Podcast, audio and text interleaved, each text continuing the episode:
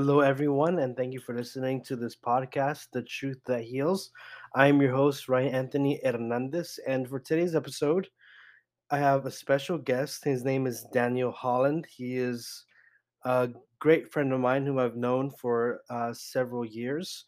And this episode is going to be a, a little bit different because it's my first episode where I will be uh, giving an interview. And it's not really much of an interview, it's a platform that I'm uh, giving to my friend Daniel so that he can speak about his experiences uh, in the Alliance. And it's a bit different from my uh, other podcast episodes because I speak mostly negative about the Alliance. And here and there, I'll uh, maybe give some nuggets of positivity.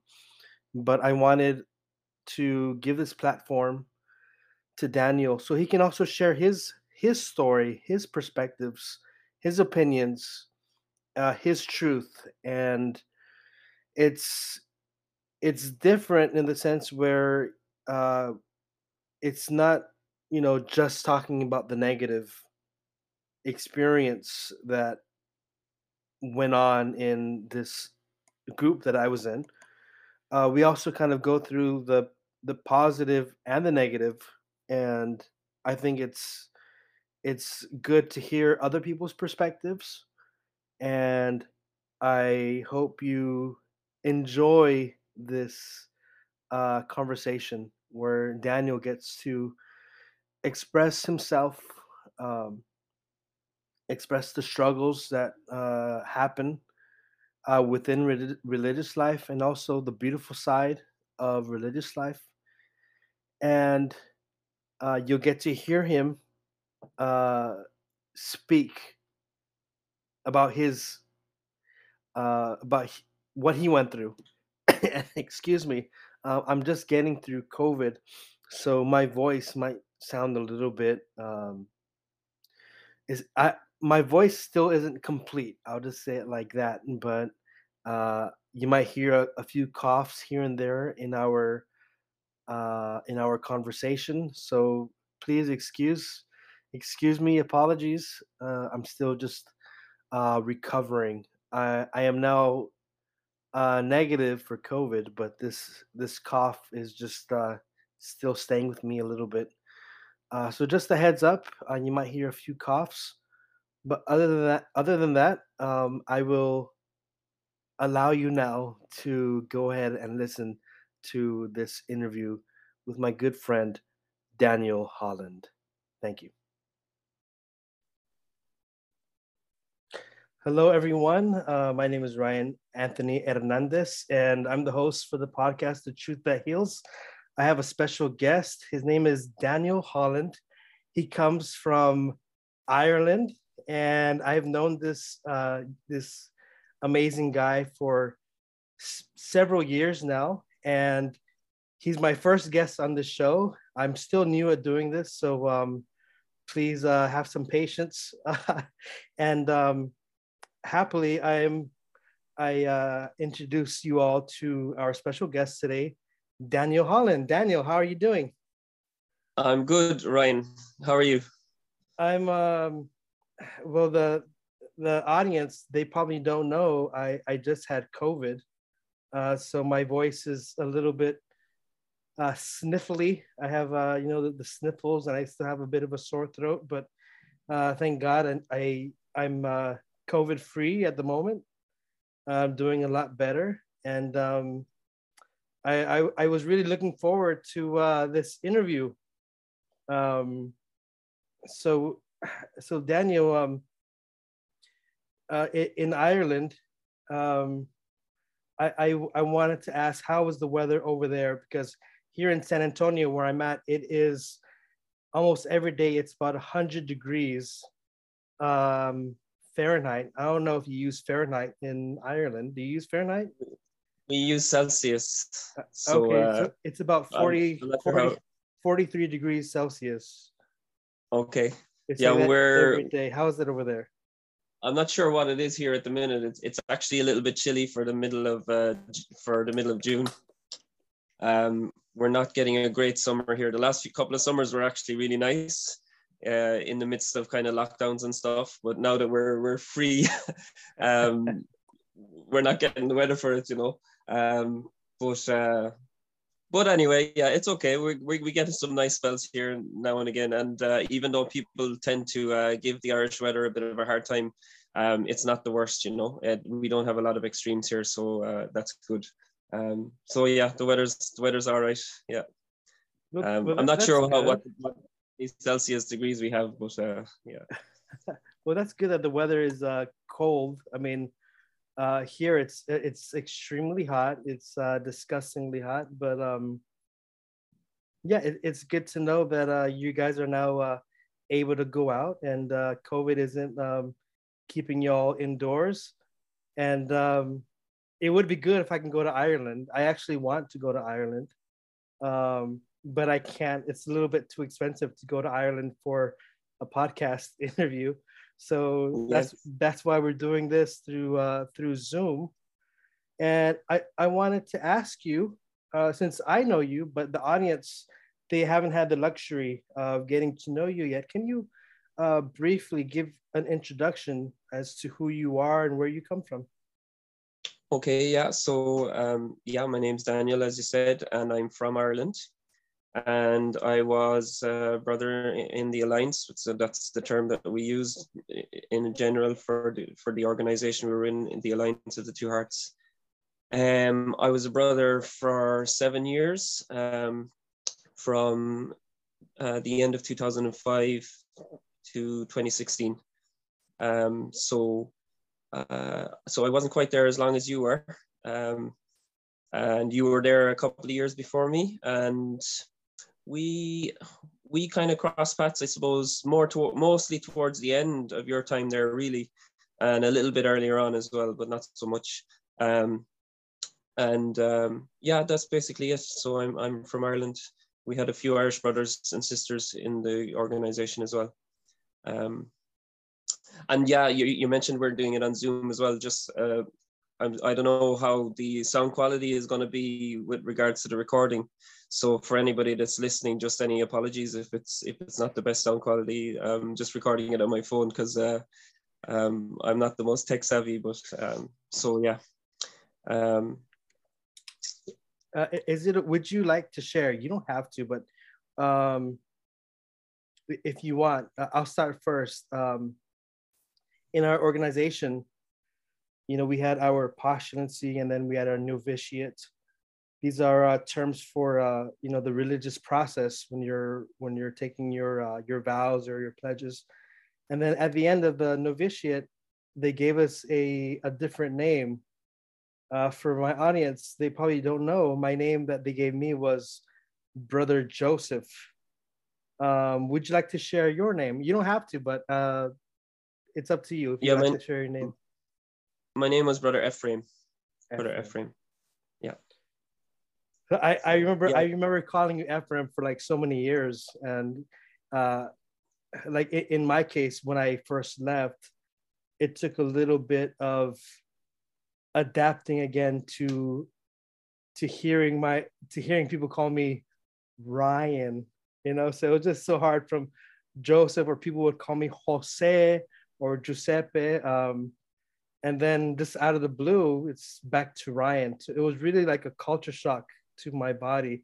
Uh, did you ever go through that at first? A little bit, yeah, a little bit. And I think as well, um, like when you're kind of relating to brothers and sisters, I suppose primarily brothers that I would know, um, or people that would come out as well, like from the community. Um, you know, they'd have two different names that you'd be trying to remember them, remember them by, you know. so it's a little bit tricky. Like, what do you call somebody? Like, or you'd forget their secular name completely. Like, and that's the name that they're using now again, you know. Um, so yeah, that's a little bit weird, but it's okay. It's okay. And and then some of our friends whom we know, uh, they they did get a new name, but then later on they found out that their name was like someone evil in the Bible, so they had to change it to like another name. You know, do do you remember that? Oh, yeah, I know, I know you're referring to. Yeah, yeah, yeah. So yeah, so it makes it more difficult again to remember. That's like a, a third name. yeah, but I don't think it was somebody evil though. It was named after a saint, I think, but it was just the name had a kind of a connotation with something evil as well. So like eventually yeah. they eventually they changed it, I think. But um, So that yeah, was so I don't know. Yeah, was- so I, I mean, I suppose like I know you've been doing the recordings and you've been putting out the posts for a while, and you've been going through a lot of things, and um, and as well as that, I suppose I know that there's like people are kind of giving you feedback in different ways, and people are judging it in different ways. Um, and I know, and I suppose this is a bit of a different uh, turn again now, just to be doing an interview. Um, so, um, yeah, so I guess uh, I suppose maybe like we can kind of start off with regards to kind of just my, maybe explaining um, from my perspective, like why I think um, or why I'm I'm deciding to kind of have a conversation with you um, about my experience and our experience, I suppose. Mhm. Um, and maybe we can kind of go from there then. So Yes, um, the name of the podcast is "The Truth That Heals," um, and, when I, I named it that, I did, I didn't want people to assume that all of us, or myself, that we're broken and shattered. I think that uh, the the title that I gave it was so that those who are listening can understand not only myself but you know in the future having guests like you where you can have a- platform to speak your story and hopefully uh you know i'm going to give you the liberty to to, to speak freely and with the hopes that those who are listening may hopefully understand that there is more to the story than uh, what people might think, you know, from an outside perspective. So it'll give opportunity to the listeners to have a more in-depth understanding, and uh, that's why I'm I'm very happy to have you as a guest, uh, where you can speak uh, freely. And yes, uh, first of all, I- think it's important that the audience understands, you know, why is it that uh, you would like to speak and uh, where you want to go from there. yeah, so um, so one of the, one of the, words that you're bringing up here, um, as you're just speaking, is is understanding, um, and that's from my perspective that would be kind of the kind of one of the key kind of motivations that I have as well. Um, I think that um, like my own uh, judgment of my experience in the community um, there's a lot of things to kind of take in and kind of assess and it's difficult to fully understand um, everything about that experience. And so i think that this is an opportunity and a way to kind of break it down and kind of try and bring understanding for ourselves as we're speaking about it or having to consider it um, but also to bring understanding as you said um, for people who also um, shared in that experience and went through that experience and um, and are carrying uh, difficulties with them since they came out because of it. Um, you know, I think everybody's experience in the community was unique, and people have different temperaments and they went through different things. Um, and so, you know, I'm sure there are many people that their experience is very positive. Um, but then there are people who um, who have carried difficulties from that community, and I think that uh, yeah, so that key thing of trying to bring understanding, and um, you know, uh, speaking through it allows for reflection, and also um, you know, when you're speaking about it, I feel like you know you might not always express everything correctly, or you might not always judge everything correctly. But um, by opening up about it and by uh, moving into that area and discussing it, um, it allows you to figure it out, you know. And um, and so that's why I think it's a good idea um, to try and speak about it. um, I'm speaking about it for my understanding. I'm speaking about it for the understanding of the people who are in the community um, and something for them to reflect on. Um, and I'm also speaking about it for the understanding of people who I know here um, who didn't live the experience and who didn't um, see or, you know, who, who aren't aware of what, what we experienced. Um, and that's actually a big motivation for me as well, actually, because, um, you know, one of the things that I encounter um, now in my life out here is that um, particularly in Ireland, and it's probably a universal thing around in lots of parts of the world, is you know this um, ability for people to really not speak about um, deeper questions of religion or faith, and um, and I'm I'm encountering um, an inability to really engage in that conversation with people. Um, and it, it comes across in different ways. Like, so some people um, are uh, defensive, some people are hostile, um, and some people just don't know how to engage in it. And um, and so sometimes um, when I'm going about my life, I'll meet somebody, and you know I might be introducing myself or telling a little bit about myself, and pretty commonly it usually comes along you know not too long that i'll speak about my experience i was away from ireland for a while and it'll come up that i was in a religious community and one of the things that happens is that so so basically like i I, I have a temperament that's kind of disposed towards anxiety. And this became an issue for me when I was in community. And when I came out of community, it was a very big issue for me. It was very difficult with regards to anxiety and it's something that I've had to kind of process and work with over the last couple of years. Um, but one of the times that it really manifests is uh, when I speak about being in the community. So anytime that I meet somebody and I might be t- telling them a bit of, that I was in a religious community, like I tense up in my person, and um, I find it very hard. So I'm aware that it's very hard to really break the whole thing down and uh, explain it in a very kind of uh, uh, you know it's not a very it, the, the, circumstance that i'm in doesn't really support a deep conversation. So um, i find that it's a, it's it's actually even a counter witness to the faith like the fact that i'm um, carrying this tension and this anxiety when i speak about something about religion and my faith which is something that I value so much and is so important, and something that I feel needs to be communicated in a positive way.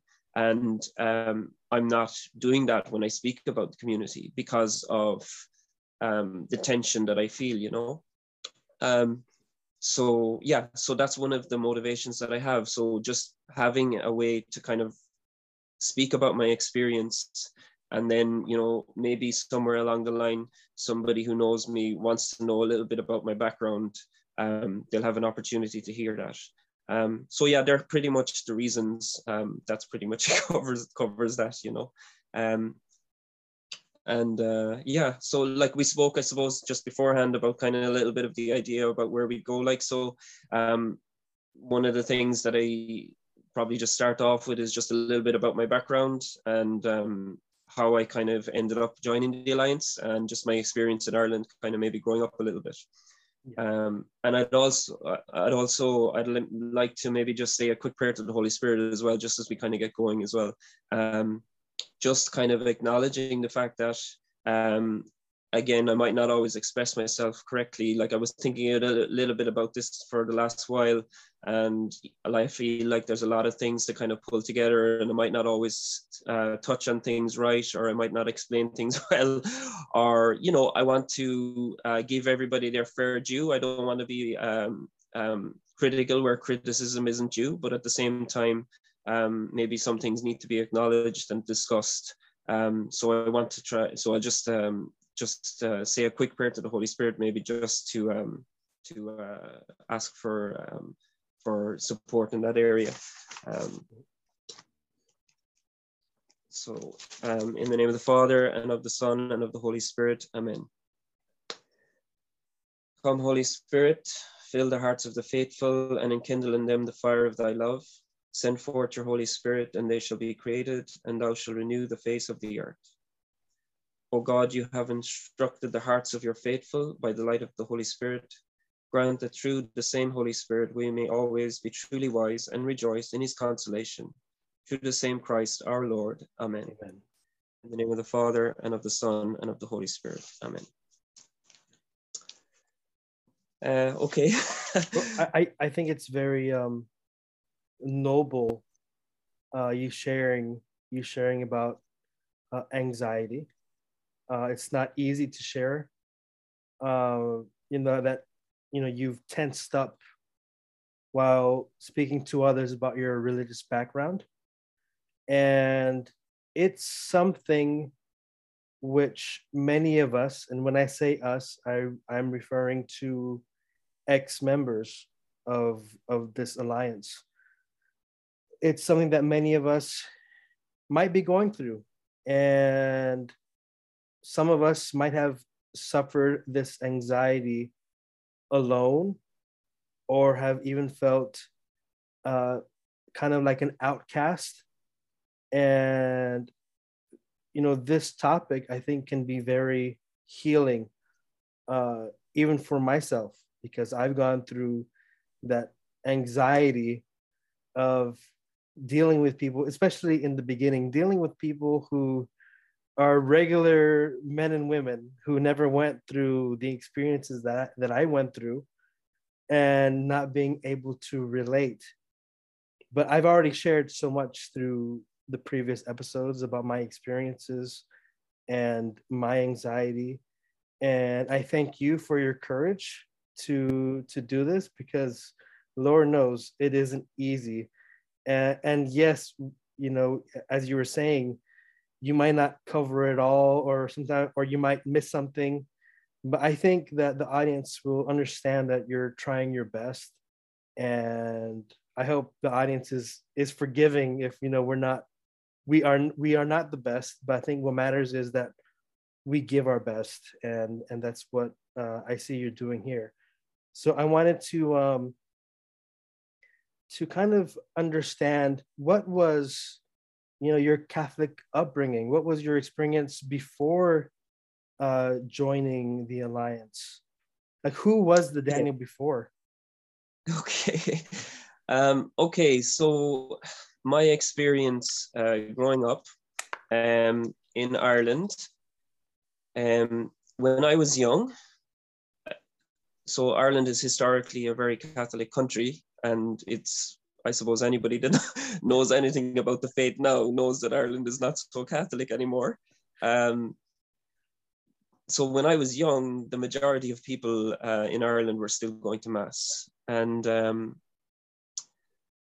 and I, as a young person in Ireland, um, had a sense of the um, the weakness of the faith in Ireland, even though most people were still going to mass, and um, it it was something that was uh, people would go through the motions. It was something that people just did, and uh, so basically uh, during the nineties. Um, we had an economic boom and some scandals started coming out as well and like large large amounts of the population really just started moving away from the faith to a large extent. And it was something you know within that period of time you know it was some it was a massive movement away from the faith really like for such a short period of time.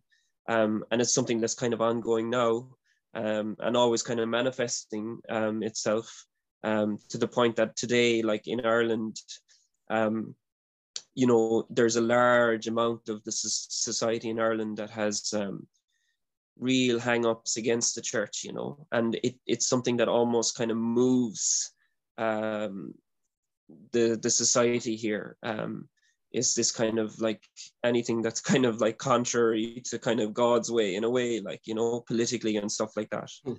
Um, so that's really a dramatic change. But but when I was young, um, so I was brought up in a family that I would say that had more faith than the average. Um, but we were pretty typical of the time and the place. And so through the 90s, also as a family, my sense was that we were moving away from the faith as well as a family. And individually, myself also, I was moving away from the faith. Like I, I, I had a bit of a foundation to the point where, um, where um, it's something that kind of got a bit of a, more of a hold in me, I think, than so I, I, have a few sisters. I don't have any brothers. Like it got a bit more of a hold in me than than my sisters. Um, but as a teenager, uh, in that period during the '90s, when when the country was just like we had this economic boom and we were really just caught up in all of that very kind of like uh, worldly um, civilization, I suppose, or society. Um, and so that was very much a part of my life as well. And towards the end of my teenage years um, i really questioned a lot of the faith and i didn't really fully believe and stuff like that.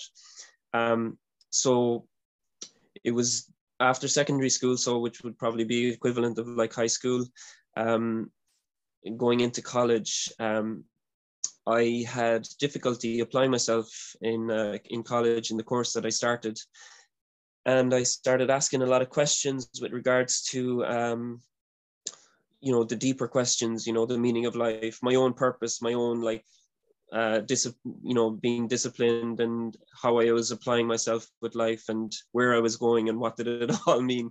And so I was looking at like different religious um, creeds, um, and I came across a book of messages from um, um a mystic in America actually, and um, and that was something that really penetrated my my core. Like it was something that really just shook me like and i used to read those messages like and it would come to a point where i couldn't actually keep reading them like they had such an effect on me. And it was a very direct communication with god i, I felt as i was reading them. And the thing that really struck me when i read them was um, this is real. Um, and you know, if it's real, then it needs to be lived fully. And this was the realization. And so this was the thing that I had felt when I was young, like that what I saw in scripture didn't relate to what I was seeing in the church. Um, you know, it was a dead, dry faith. People were going through the motions. Priests weren't being inspirations on the altar. Um, and and so all of a sudden um, it became a real thing. And um, I was struck by the need to live it fully. And so that started me off in a progression of engaging in the faith in a very real way. And um, and eventually I started meeting other Catholics who took the faith very seriously and um, started going to prayer meetings and things like that and everything that was involved with being being a, a Catholic who really engages in their faith. Um, so yeah. So i suppose the next stage then is basically like i'm engaging in the faith and i'm encountering uh, again that society.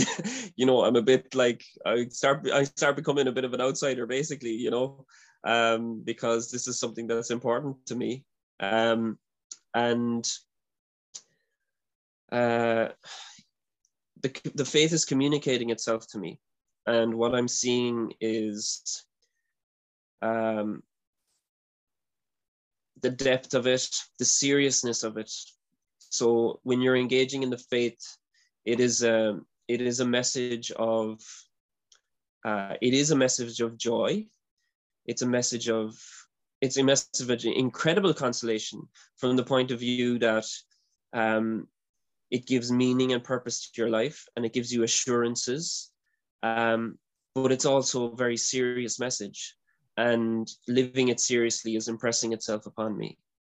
And so uh, I was living in Galway at the time. I was going to a lot of prayer meetings, um, and I had a friend in particular who I was going to a lot of uh, prayer meetings with. There was a there was kind of a year there when I was in Galway. I was in Galway for a good few years, and there was a year there where I was in Galway with one friend, and we were going to a lot of prayer meetings and stuff um, and really like praying a lot and and a, a lot of it as well was actually like trying to figure out the faith right so because you're coming into it from a point of view of somebody who hasn't really lived it properly um, to the point where you're really trying to live it properly. So you're looking for guidance and you're looking for the way to live it and you're you're hungry for that. And uh, at that time, like EWTN would have been very dominant, like in so you would have had um, Father Corapi, you would have been on EWTN. Uh, you would have had, um, I remember Father Gabriel Amort was still alive, the Italian exorcist. Um, and so you're encountering like, you're hearing about these priests that are really spiritual, like really holy spiritual priests, right? And you're fascinated by the depth of the faith and uh, the spiritual element. Like you're encountering people who are having spiritual experiences. Um, and so and, that, uh, and and that so, wasn't something that you had in Ireland. Like you, you didn't have those kind of inspirational priests in your parishes. Exactly. Yes, absolutely, hundred percent. And so, so this friend of mine and myself, like, so I, yeah, so we were, we were, we started discerning for the priesthood basically. Like, so I remember I was at a retreat and, um, uh, we were it was actually it was a conversation around the meal and you know we were so yeah so the, the point that you're making there about about priests right? So we we had we hadn't encountered very many like priests that were giving a lot of inspiration. And this is a, this is a particular point that i want to make as well actually about that. But uh, before i move on to that there um just about this conversation like so we had this kind of two sides about like what kind of an order would you join like you know so um, a lot of the the newer, a lot of the older orders were lacking in in uh, dynamism and orthodoxy. This is what we were encountering, and so we were seeing like these new groups where there was a lot of dynam- dynamism and effectiveness and orthodoxy. And so you're looking at that and you're being inspired by that.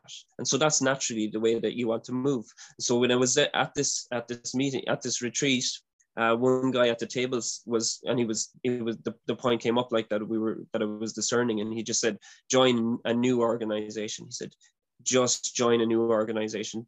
Like don't wait don't waste your time. Like now there is another side to that. Like where i probably would have heard it as well like that you know if you join uh, an older organization there's more stability right so there is a case to be made in that regard but but I think it was important to recognize like that from our perspective at that time, um, there was no inspiration there. Like, and and and this is a point that I want to make with regards to the priesthood. Um, you know, the the immensity of the responsibility uh, that priests carry, and um, the effects that that has on a society. Um, so you know, speaking about Ireland and the and all the things that are happening in Ireland and the way that Irish Ireland is moving away from the faith. And I, I spoke about like the, the the economic boom and the scandals. But for me, and it took me quite a while to, to see this, but this is how I see it, that the primary reason why people moved away from the faith in Ireland was because of a lack of orthodoxy in the priests. Um, now there there are people who who hold the who hold onto the faith, but they're not actually well there's a whole spectrum but there's people who would call themselves catholic but aren't really holding the faith like and they have a have a have a liberal i suppose to use to use a label on it call it a liberal view of the faith but that comes from the priests who are who are teaching that. And those people would be very hostile to orthodoxy.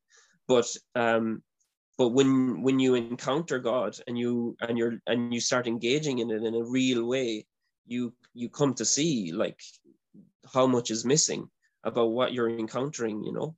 Um so again this point of um the responsibility that priests have. And you know a lot of the difficulties that we have encountered um, fall back on the leaders of the church.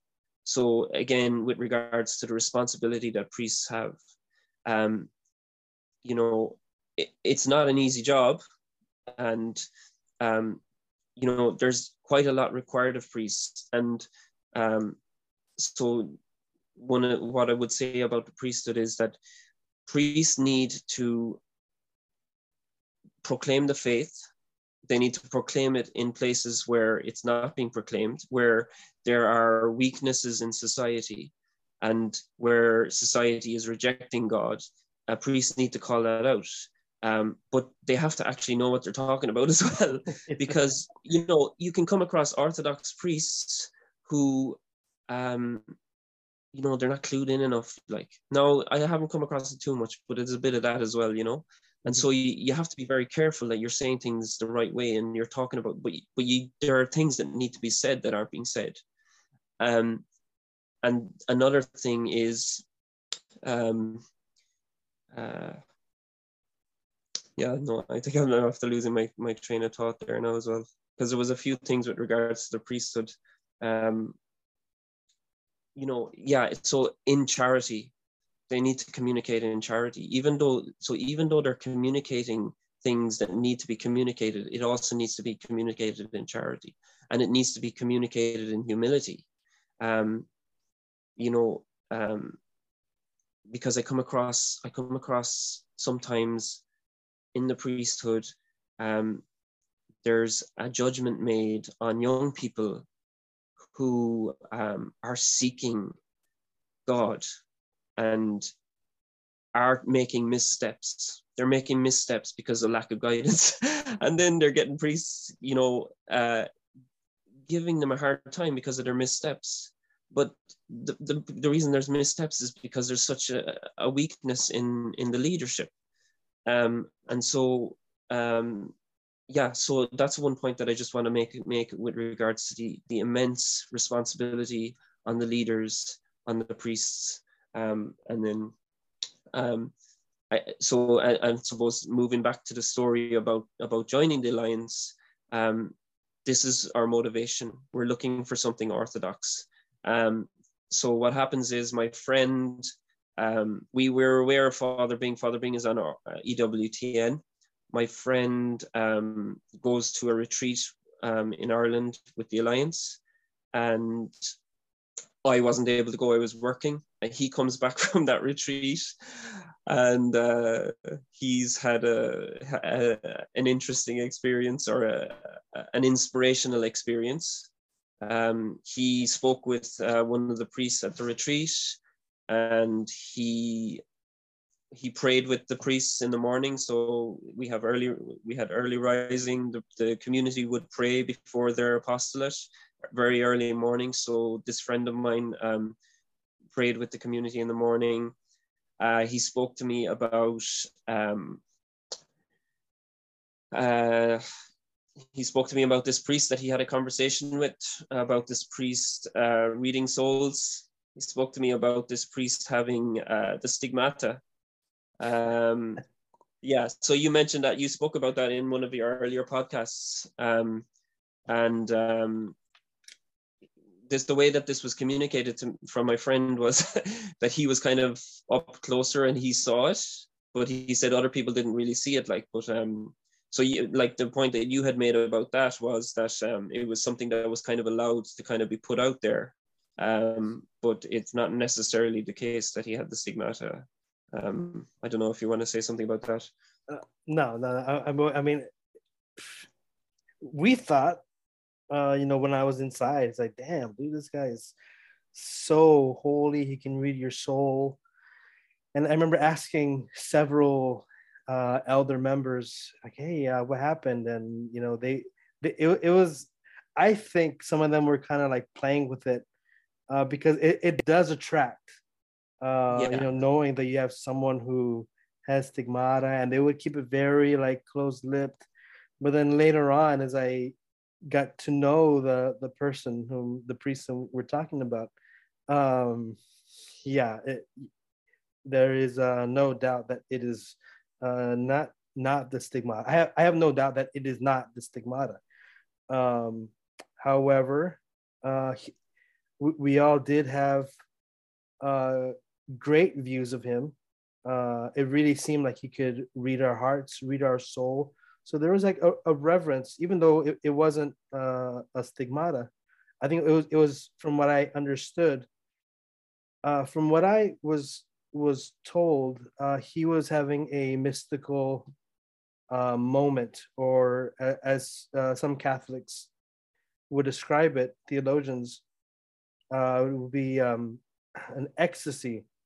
And from my understanding, from the stories, because I've heard several story, different account, different accounts from different uh, witnesses, he had told me that uh, Father Bing gave obedience uh, for members to put uh, a candle under uh, under his palm so that it can uh, test the authenticity if he was in ecstasy or if he was just in a mental state. And supposedly the story is that he didn't react because he was such in a uh, mystical moment. However, those were only uh, accounts and um, not all the accounts matched. So I don't know what the truth is, uh, but I felt that they kind of um, sold this idea to to the people, even to to us within the community, that he is a gifted and spiritual person. And that's all I really have to say about about that case. Although now yeah. I I do not I do not agree with it. Yeah.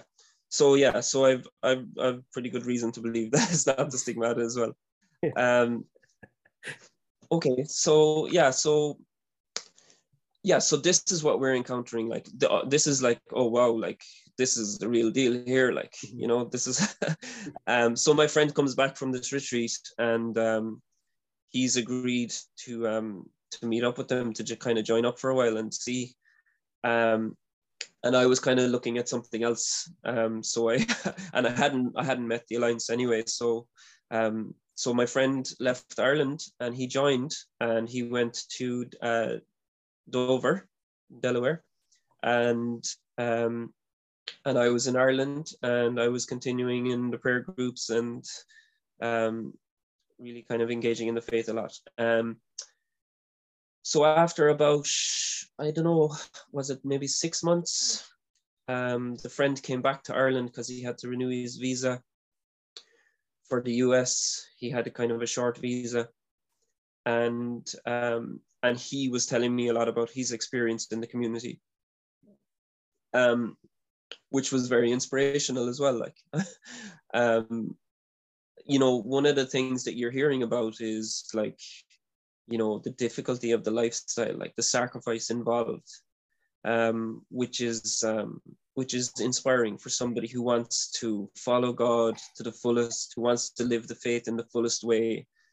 Um, but looking for guidance like that would be one thing that i would say like about everything that i did was really about trying to find a place where um i could be guided in the faith fully like to live it as best that i could you know?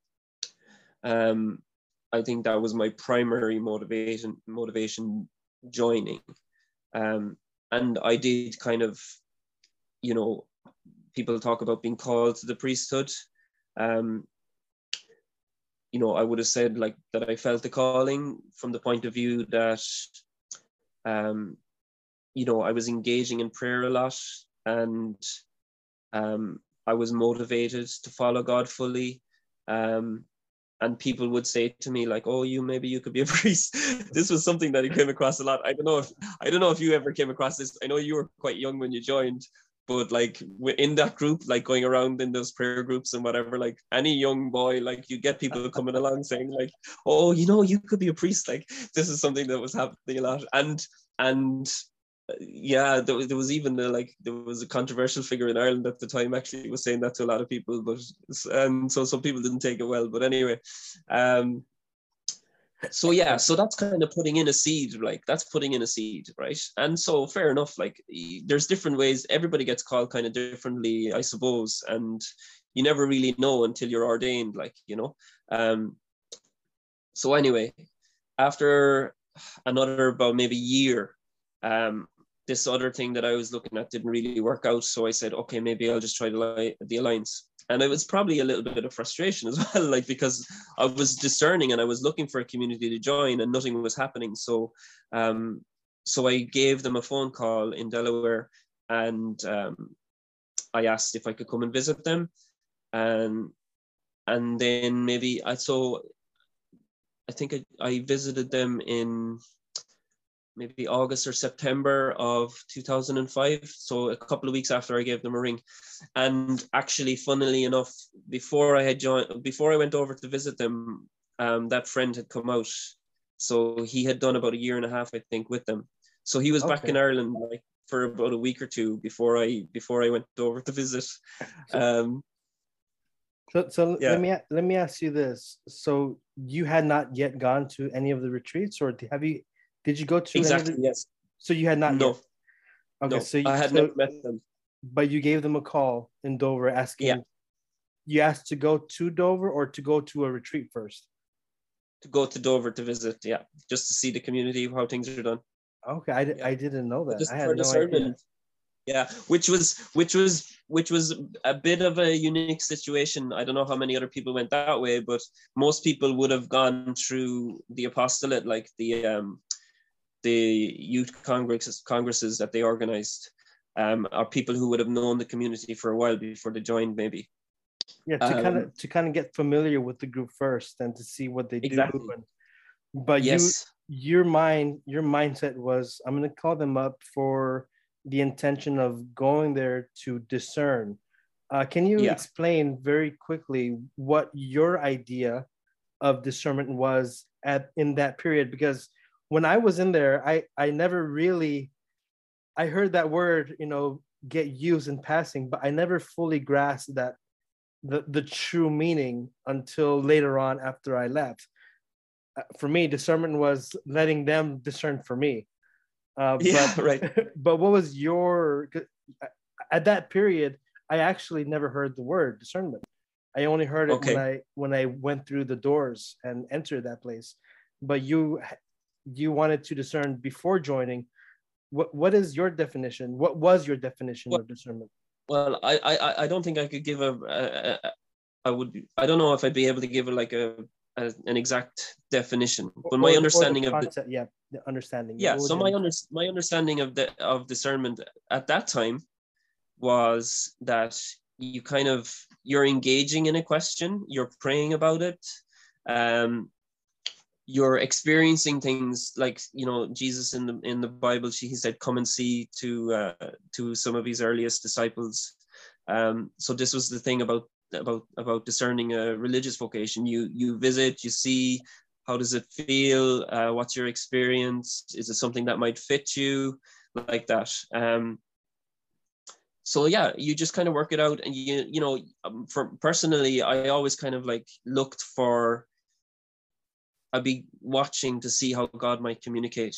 Like, and he could do it in different ways. Like, just somebody could say something to you, um, and that might be a communication. Now, it's not something that you would always kind of give over as a message from God, but wherever you get like um, guidance, like, and in a way, I think, and it's something that I probably understand a bit more now, is that you know, discernment is almost it can become too big of a thing in a way like it, it can be it's it's it's very simple in in a lot of ways. Like you can just kind of make a decision. Like and a lot of times if something doesn't work out then you know it's not for you and you go somewhere else. Um and i know um like we we said something about this before i speaking before um like through my experience in the community um like i suppose one of like the idea here probably here in a, in a while is like talking about some of the positives and some of the negatives and i want to give it a, its due where it is due but i think it's important to try and figure out where there are problems. Um, like probably the thing that stands out more for me than anything else as an issue is um, you know kind of manipulation with regards to getting vocations. And um, the idea in the community um, was a very kind of like okay so like you you join you you go and visit right? So and then you you you join for a while and then you're constantly getting messages about like you know you, you why you you want to leave? You shouldn't want to leave. Like this is the messaging that's coming like all the time. Um like you you did a you did an episode recently about about spiritual abuse. And I think that ties into like this thing about manipulation that I feel. Um, you know, that was a bit of a revelation to me to hear you talking about that one because it helped me to make sense of some things like the messaging how that's affecting people you know and i think that's a large part of you know where somebody could have some psychological difficulties like it, it particularly coming out you know mm. um and with the spirituality of the community so the, the charism of the community is victimhood right? And that is something that is difficult to grasp and explain to people who aren't engaged strongly in the faith.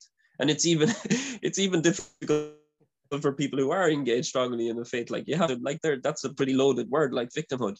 And um but but but the discernment in the community followed that from the point of view that you know if you're suffering then you know like you know so tied to victimhood the place of suffering in the spiritual life which has a place in the spiritual life um, becomes emphasized. And so if you're suffering if you're finding it difficult then that's not a reason for you to leave. That's how things are seen there. Um, it's, it's it's the because opposite. that's that's that's that's the charism. Yeah. Yeah so you're suffering. Yeah exactly. Yeah right. Then you should so, stay. More um, reason to stay. Yeah. And then there's a key thing in my journey a couple of years later. Like this is something that i mentioned to you where i was in ireland. Like people were saying to me a lot about um uh but sure you're happy anyway. Like you know they'd say that to you about you're living the life you know? And and i would be saying yes even though even though it wasn't true and when i was i i, I had the the blessing of being able to visit ireland for my sister's wedding thanks be to god and thanks be to the superiors who allowed that um, and I met this woman when I was here. I was we visited a neighbor of ours, and she asked me that question. You're happy anyway, and um, and then before kind of waiting for my my response, she said, "Because if you're not happy, you're no good to anybody," and that was the thing that really struck me, you know, and um, that was you know it really hit me home like because it's absolutely true like um and so so that brings question marks with regards to discernment with regards to you know being being suffering you know and discernment of your vocation through suffering you know uh somebody we mentioned like how i had spoken to somebody recently um who was and the idea and i've actually there's a few people i've spoken to recently and this idea about you know being at peace with something you know that's a sign that it's for you you know mm-hmm. and um and that's what that's what i believe. Um i actually interesting enough just to just to kind of just to kind of give a bit of um, balance to that i don't know where i've seen i haven't seen that in any spiritual books. Now um like it makes sense that you need to be able to kind of you need to be able to do something like and if if something is breaking you down then that's a problem. Um, i would be very interested to see where that idea of discernment um, comes from if there's some um, church text. Um, but it makes sense like i, I accept it um, that you would find a peace with something. Um, my experience is like from reading some spiritual books I, I remember reading even in the summa by st thomas aquinas he spoke about discernment and or like in a religious community like and it was almost like yeah just join a religious community. That's a good thing to do. Like it's a better state of life. And you wouldn't really there wouldn't really be many many reasons to leave a religious community or good reasons to leave a religious community unless you were to kind of go to something that have, had even higher vows right? And so this kind of tied in to the orthodoxy of the community that we're in. Mm-hmm. um, but you know, there's a bottom line here with regards to um, what's happening to the people, like, and if it's being, if it's destructive, like, if it's something is breaking you down and it's causing problems, you know, um,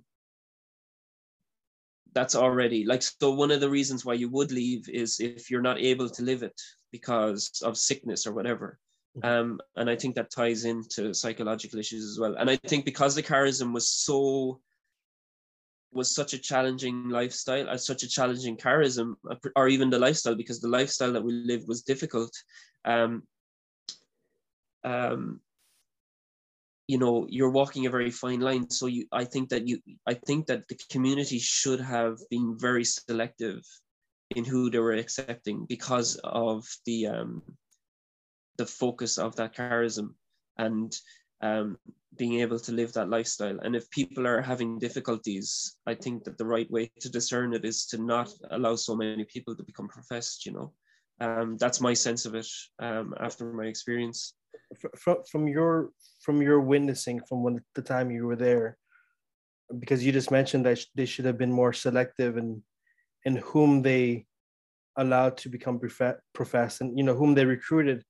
Uh, my question is, how many members, how many people did you see get recruited during your stay there? Uh, if you could estimate, you know, during your time during your your time there, from the time you joined. From the time I joined to the time I left. Wow. Okay. Yes. Um, well, so, uh, well, when I joined in in Delaware, um, there was a batch that had been there when I visited. There was maybe about, I don't know, 15 okay international 15 international vocations. So they would have been the year ahead of me. Like they had gone to the philippines when i actually when i arrived when i when i arrived. So i joined in later like right after christmas that 2005 and there was actually a, a vocation retreat there that time in the community. And um and they got so many young people to sign up to join um, and then those people were going home to their parents like and uh, they never we never saw them again. The parents said no and, no way. you know, you know like so fair enough like well they were younger than me like i was i was a bit older when i joined than most people um and it was yeah i mean it was it was it was a manipulation again like and the superior at the time this this priest um with the stigmata like he was speaking about um about you know oh i didn't force you to do this or i didn't coerce you you know? And um you know there was a justification given without any of us asking a question like you know but and this was constant. This was something that happened a lot. Like there was a lot of kind of justifying things because of opposition from outside. Um yeah but so yeah so so so most of those people didn't come back. So for a few months, there was only a very small group of us there actually. Um, and then we got a few more numbers. And then I had to go to the Philippines early. So I did the second half of my postulancy in the Philippines. So let's say about a year. First six months in the US, second six months in in the Philippines. That was the time you guys were there doing the you were kind of in the basement stuff. That was when I was kind of uh, postulant. You mean the dungeon?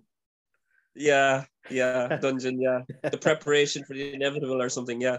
Oh yeah. So I was a postulant in the U.S. that time, I think, and then um, and then so the second half, then I arrived in the Philippines, and there was a couple of more, one or two more that that arrived later.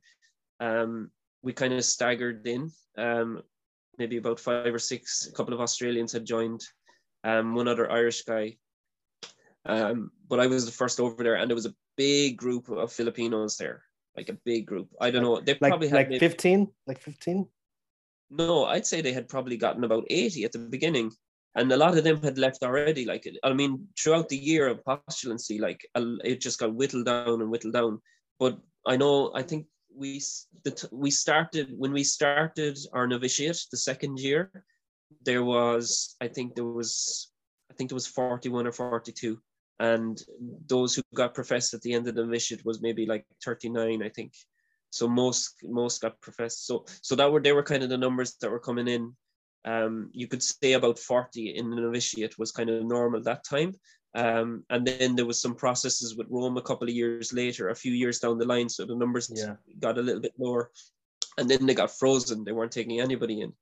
Um, so they were getting big numbers and um, that was one of my issues, I suppose, like the fact that there was so many people there and it was such an active community. So one of the, the kind of emphases um, in the community was that you would you would always be doing something like, and so everything is set up to kind of like keep kind of following the schedule, um, and particularly in the morning. So before I joined, I had been inspired and motivated um, to spend quite a bit of time of prayer in the mornings and I used it used to be really a, a, means of of preparing me for the day. You know, this mm. really it was a very intimate intimate prayer, um, and so I found in community. Um, it was it was well i would say it was traumatic like trying to trying to manage the mornings um and just you know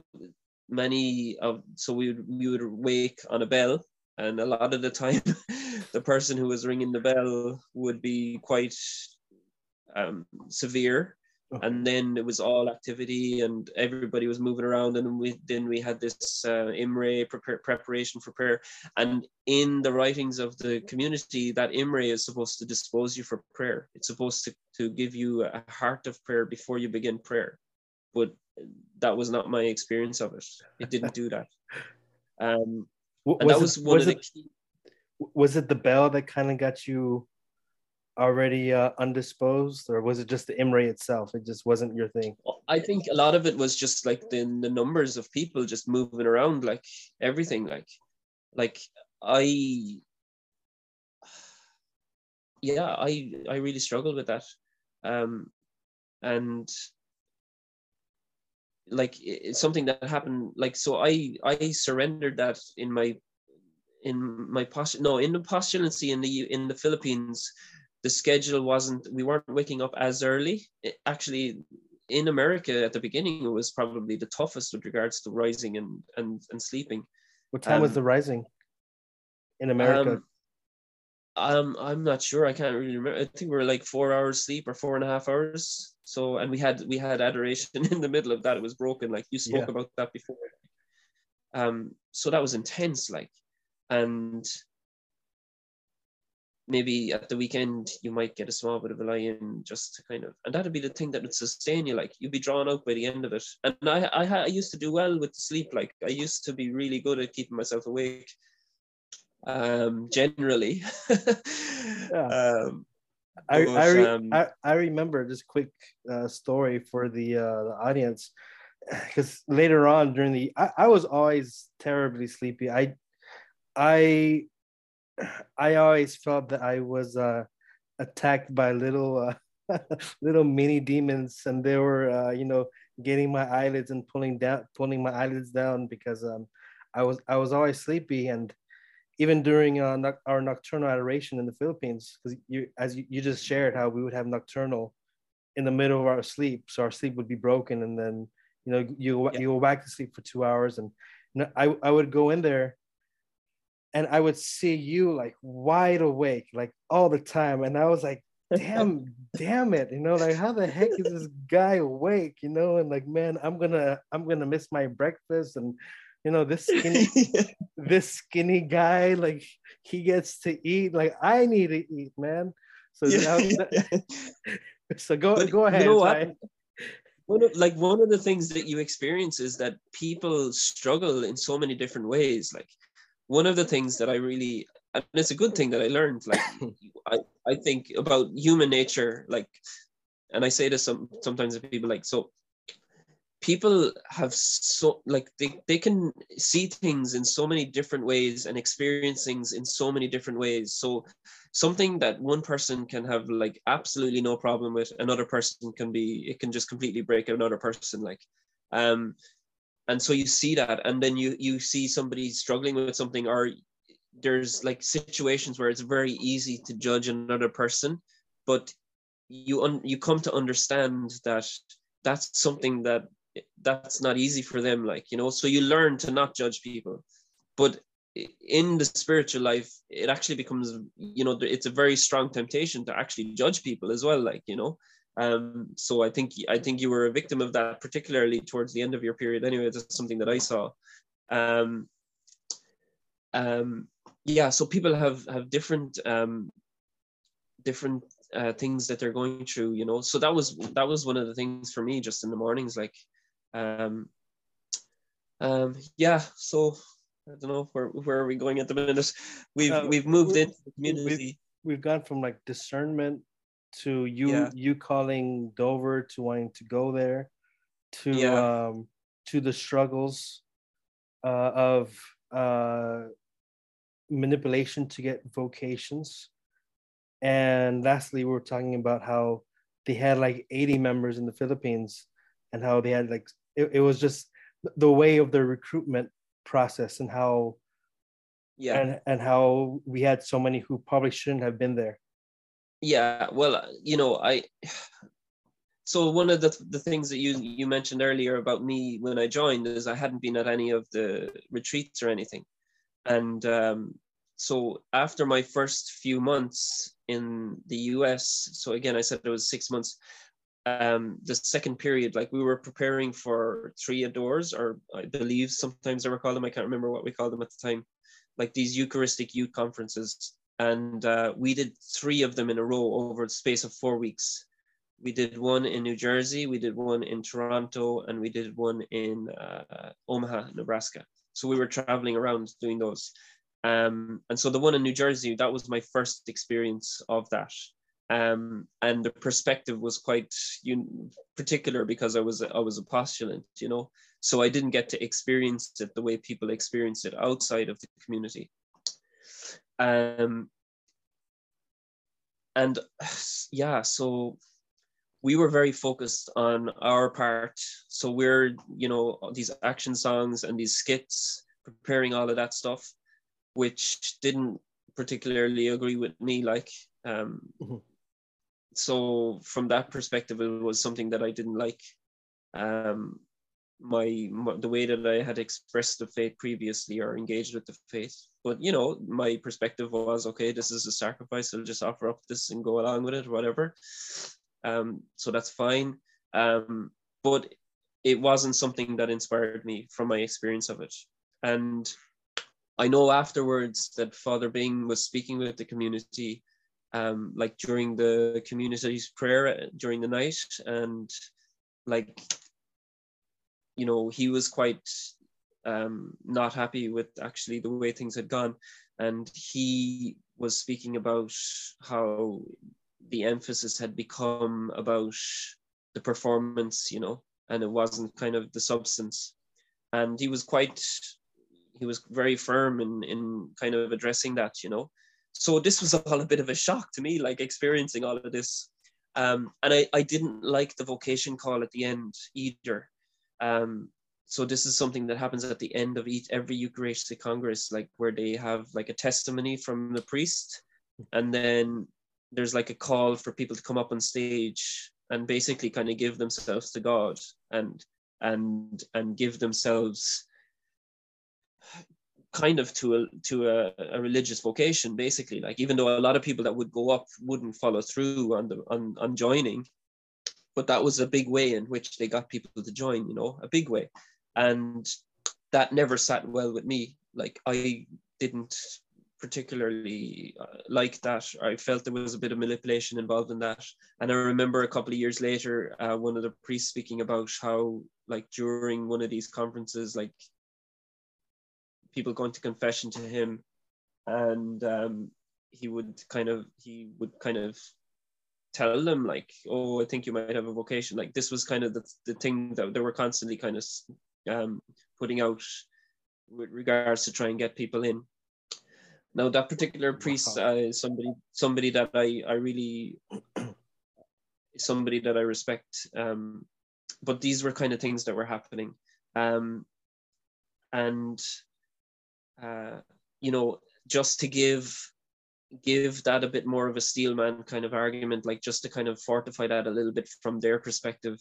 Um, you know, one of the views of the community was that um, you know, from the writings of the saints that uh, I think it was Saint Don Bosco had a quote where like he saw the seed of a vocation in like a certain number for every maybe five um, young boys or young girls even uh, there would be like four who had the seat of vocation. Like it was a big number anyway. I can't remember what the numbers were but it was a big number. So the perspective was that um, so many had this seed of vocation. And that was one of the reasons why they wanted to try and get people who were young as well because there was a um, they saw that there was a purity in people who were young um, and that the, the world that people were experiencing was damaging them to the point that they wouldn't be able to live the life um, and that was their motivation um, but um, you know, you spoke about in one of your talks that they had been given quotas to try and get certain numbers. Um, and so, you know, I just think that there was, you know, that was the wrong way to go about things. Um, interesting side to that. I remember when I was in the Philippines at one point, there was an Adore in Ireland. So I think there has only ever been two, and the second one was up in Donegal and uh, it was the the report that I got back when I was in the Philippines. But it was the only Adore where nobody went up on stage for the vocation call, you know. And I never um, knew that.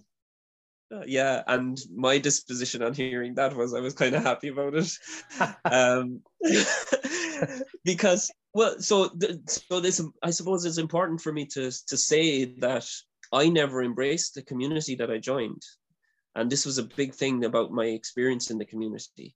Um, there were too many things that happened to me at the beginning that made me kind of feel like i don't this is not what i want like and i kept following because i never felt like that there was a, a justification for me to go out.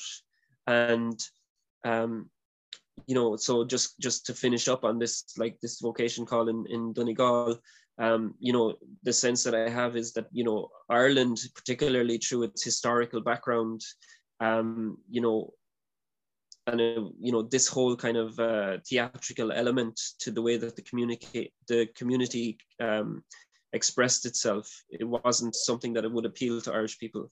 Like ireland i think particularly in donegal anyway there would be very much about substance you know? Mm-hmm. um, because we we we were uh, a nation of peasants for centuries like so uh, the flashy thing is something that we're a bit resistant to you know? And um, so that was that. But um yeah so so, so real, real, real quick let me yeah. ask let me ask you this if you had gone to an adore which was the uh, the the congress which uh, the alliance would use to recruit vocations if you if you were to have gone before going to Dover, yeah. would you have gone up for the vocation call? I don't know. I really don't know. Maybe not. It's possible I wouldn't have. Um, I, I think I have no way of knowing how I would have experienced the Adore because I've never experienced the Adore um, as somebody who wasn't a brother.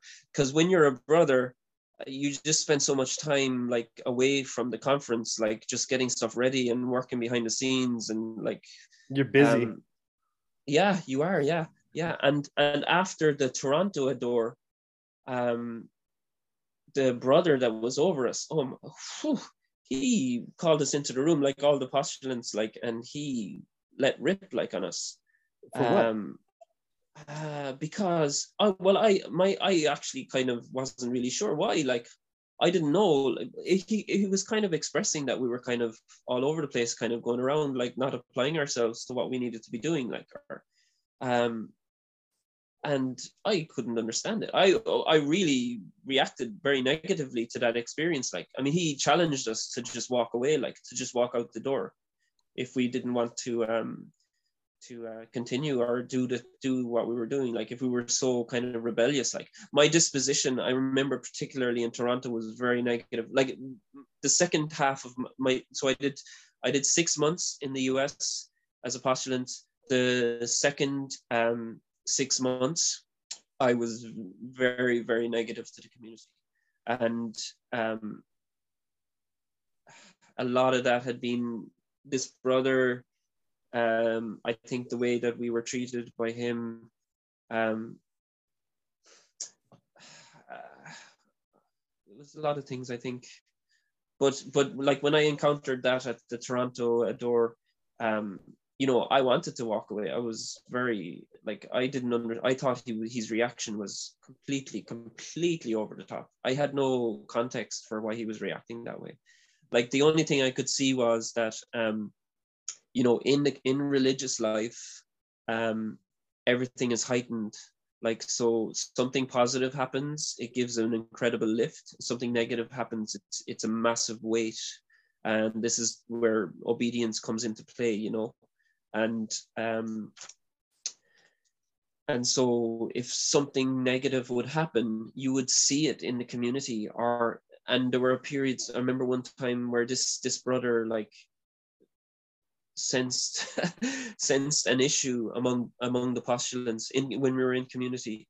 Like something had happened and there was silence in the room and he walked into the room and he was just like okay you out here i'm, I'm talking to you now so he picked up on that. So as a postulant, as a brother, as somebody who has superiors over you, you're encountering situations a lot of the time where superiors seem to have an incredible strong sense of the spiritual what's happening spiritually you know?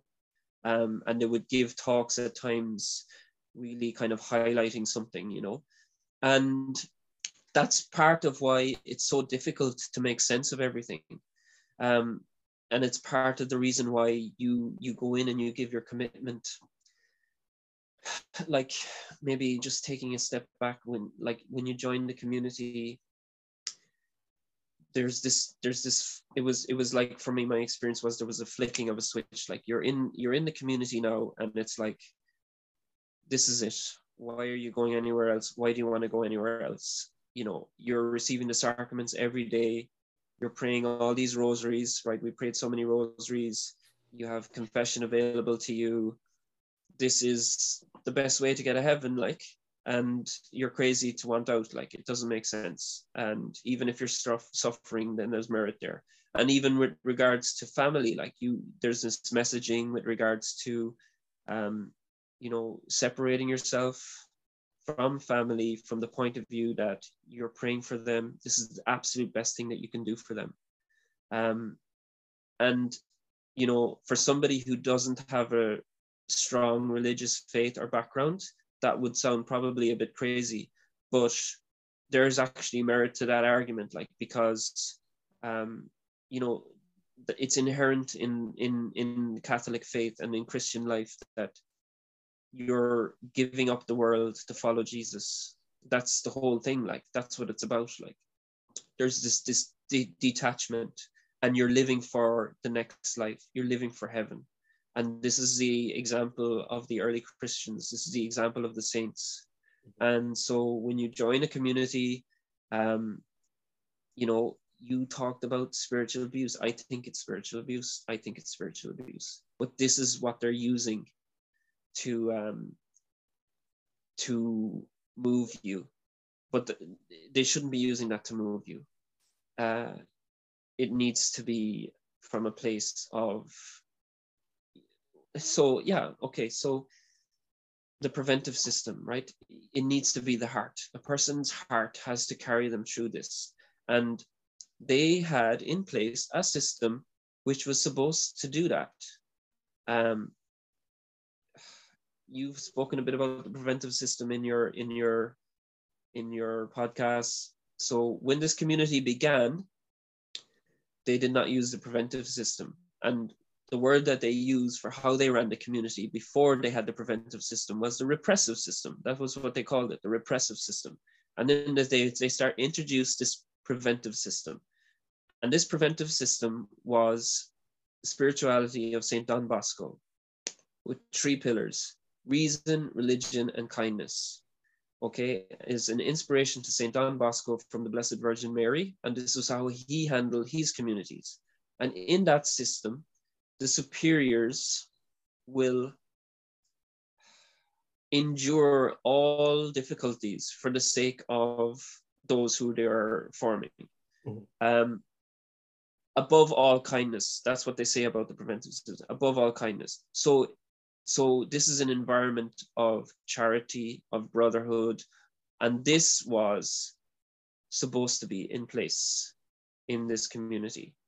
And my judgment of it is that this preventive system had come in a few years earlier. I think it was, I think you guys were the first year when there was the preventive system. Yes, that um, was my batch. So yeah, so my experience of it was that this was something that was really kind of being figured out as the years were going on, like my time there, you know. So things were getting a bit more kind of gentler as time was going on. So so one of the points that I would make on my judgment of it is that you know a lot of the time when there were violations and when there was problems in the community, um, it was because of failings in living the system that was laid out, right? Mm-hmm. So so when I was living the community and when I was in the community, even though I was experiencing a lot of problems and there were there were particular things that really caused me to not want to continue in that community or not give myself to that community because I joined to figure it out because I had no experience of the community before I joined. Um, and it was it was you know this idea that you join and all of a sudden you know you can't leave like that's the message like I resented that because I was there to discern mm-hmm. and um and so but but they never used so, the, the but, words to you you can't leave. I don't know. It's possible that they said that yeah. You're getting it in the homilies like just uh, this messaging and then i would speak to, i remember i spoke to i did speak one time to this brother. Um we had manifestations. That's another thing i might might say something about where he would speak to us we talk about how our, our experience in the community. And uh, he yeah he told me uh, he, he told me i would never leave.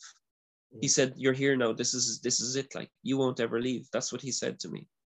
And that was one of the things that completely closed that completely closed my heart. Like i was like you're telling me i won't ever leave. Like um and so by the time it came for me to make my profession at the end of my novitiate I approached my superior, and a lot of the damage was done in in the in in America actually at the beginning. Like I encountered brothers. I remember when even just on the visit, like I could see like a brother just trying to trick the other brothers or to kind of like play games, like you know, testing them with different things. Like didn't appreciate that. In the Philippines, it was a bit more kind of um, sensitive, but there was still more of it. Um, so anyway, when they came to the end of my novitiate, and I would point out as well that my the way I judged it was in the Constitution it said that postulancy was to discern if you had a, a vocation to religious life. So if you got through postulancy, then that means God's calling you to religious life. If you go through novitiate and come out to the other end of that, then that means your vocation is with the alliance. Like, so they're discerning. Oh, if you're having a problem living the lifestyle, then that's it. Okay, it's not for you but you know they would they would be very slow for anybody to go. Like the only time somebody would go would be violations. Um so anyway i came to the end of my which was the case with you. Yeah i see you. You're smiling. Yeah. Yeah. Um and yeah well I, I we might talk about that a bit later as well. Um but because it's very understandable after your situation like hearing your podcast the, the different things that you went through like it's horrendous. Um anyway, so I came to the end of my my novitiate, and um, I approached my superior and I said that um, you know I have no heart for this place. Pretty much, I'm paraphrasing. You know, my heart isn't here. Um, I don't think I don't want kind of to profess, or I don't think I can live the life.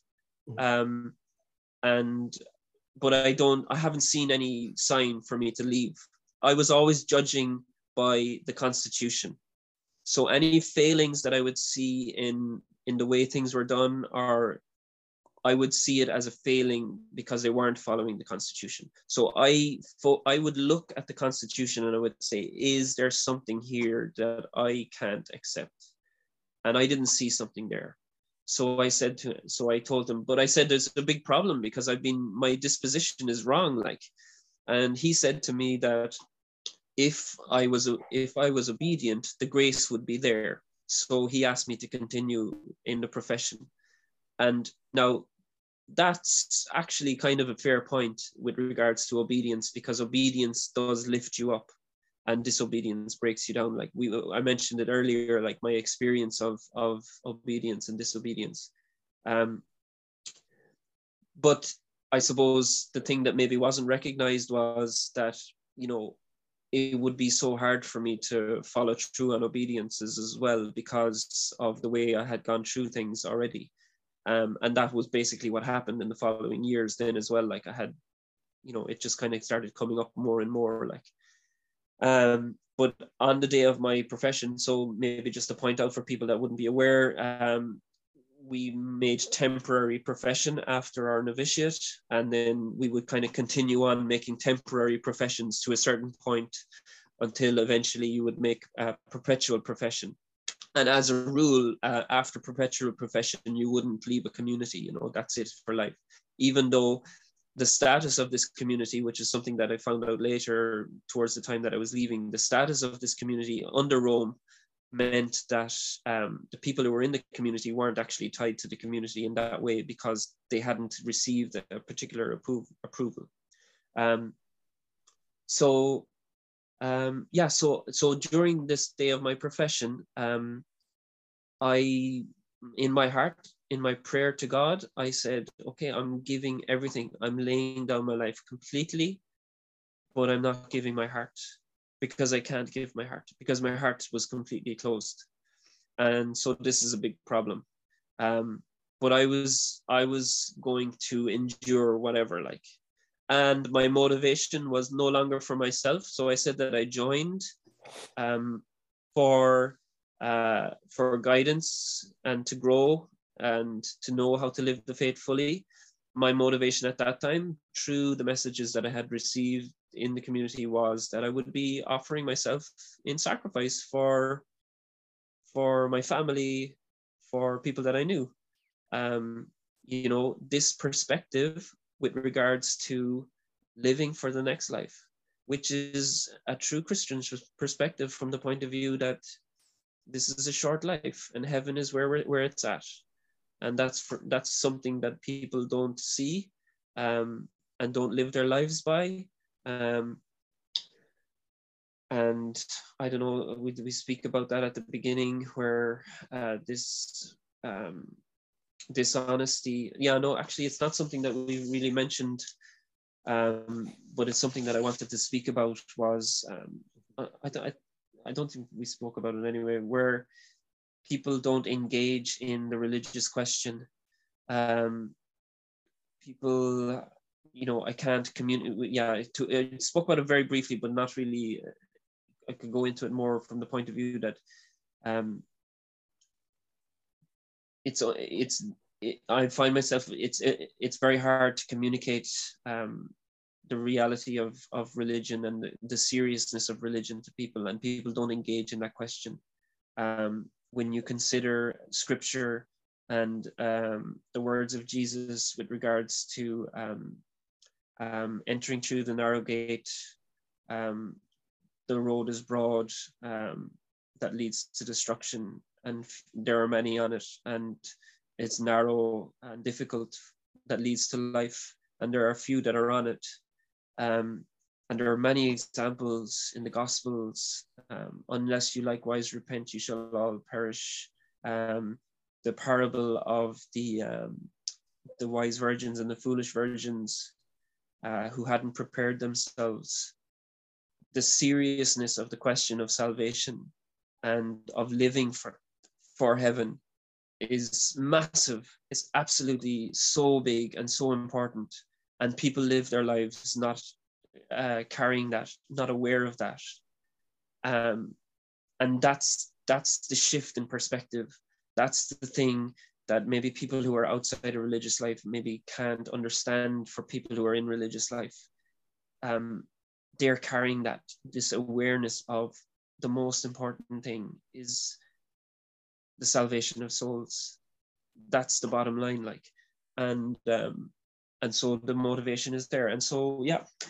Uh, I'm, I'm kind of thinking about the way this conversation has gone. We're kind of bouncing all over the place, but that's fine, you know. That, that's um, fine. Least, yeah that, that, yeah that, at least that's fine yeah yeah i think at least we're i, I think i'm we're expressing I'm, I'm i think i'm expressing things that i like to express anyway so we're, we're getting we're getting there so uh, um, real, real quick to kind of like uh bring things because uh, yeah, we are bouncing everywhere, but like just to kind yeah. of make sure that we're on the right page.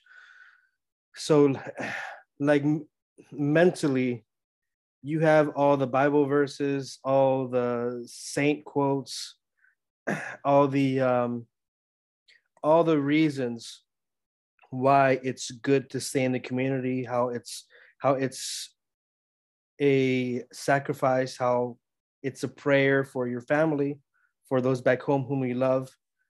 However, in your heart, even at the uh, even from the beginning, from what it sounds like, um, your heart wasn't there. So your mind is yeah. there with the reasons. Your heart doesn't have the reason, and you you still kind of push on with uh, the hope that obedience will kind of uh, carry you along. Yeah. However, like towards the, I'm, I think it was towards the end, uh, when your sister got married. Is that towards the end already? The marriage? It was, it was, yeah, it was probably maybe two to three years before I came out. Okay, and that's when a friend or uh, some woman says to you, "You must be happy because if you're not, then you're no good to anybody." Yeah, Yeah, that... it, was, it was at least it was at least three years before it came out. Actually, yeah. Sorry, sorry. What did you say? So when she asked that question, did that kind of throw off your peace, or did that wake you up? What did that do? Because now now we understand the context of how from what you're you've been sharing, it doesn't sound like there was happiness, at least in the heart, during your time there. So when she asked you that, did that kind of uh, did that anger you? Did that make you feel anxiety? Did that make you question your religious life? Oh, it, it did, yes. Um, and when I went back to the Philippines, um, I really struggled um, with the community life at that particular time after I went back. and um, it really just, it actually really just shook me from everything, like living the life, you know. Um, my disposition went, it crashed.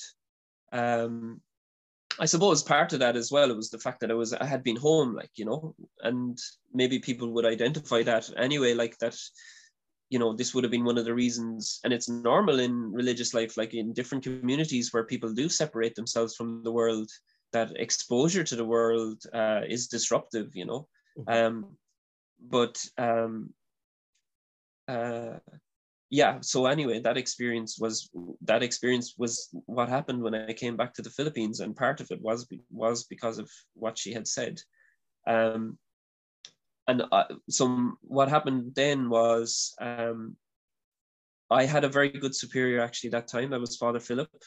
That was the time when I was um, uh, an assistant in the novices, um, and basically, like so, yeah. One of the things I mentioned earlier, manifestations. It was written in the Constitution for regular manifestations, and um, this was something that was missed so much at different periods in my formation. Um, and Father Philip was very consistent with manifestations for the whole community. And that was something that was very helpful. So I was going through a period of um, trying to kind of adjust and fix things. Um, uh, like two or three years previous to that, after my profession, my first profession, um, I was in a community which was which was very very disruptive with regards to my struggle in the mornings um, because I used to at, at different periods I used to kind of get permission to kind of go early to the chapel um, even though we were getting a little less sleep anyway as it was like um, but that particular community it was kind of impossible for me to do that. And i i really kind of crashed in that community and was disruptive in community life. And so you i was constantly having this inner struggle like just trying to trying to dispose myself and fix myself and then not be kind of negative as well like you know? Um and so when i was with father philip as an assistant in the novices and the first year as an assistant as well that community was was um was a very uh, exuberant uh, community. It was it was full of very talented young vocations um, and joyful, and the way that that community was run was very positive. Um, and so that was a great lift, even though it was still very difficult. And also in that community, it was the first time that I had an encounter of what the preventive system really was like because everything that i had i actually struggled as an assistant trying to understand what i was supposed to do because of how father philip and his vicar um, i can't remember that brother's name it started with a um, um, but he I, I really appreciated the way that they ran that community.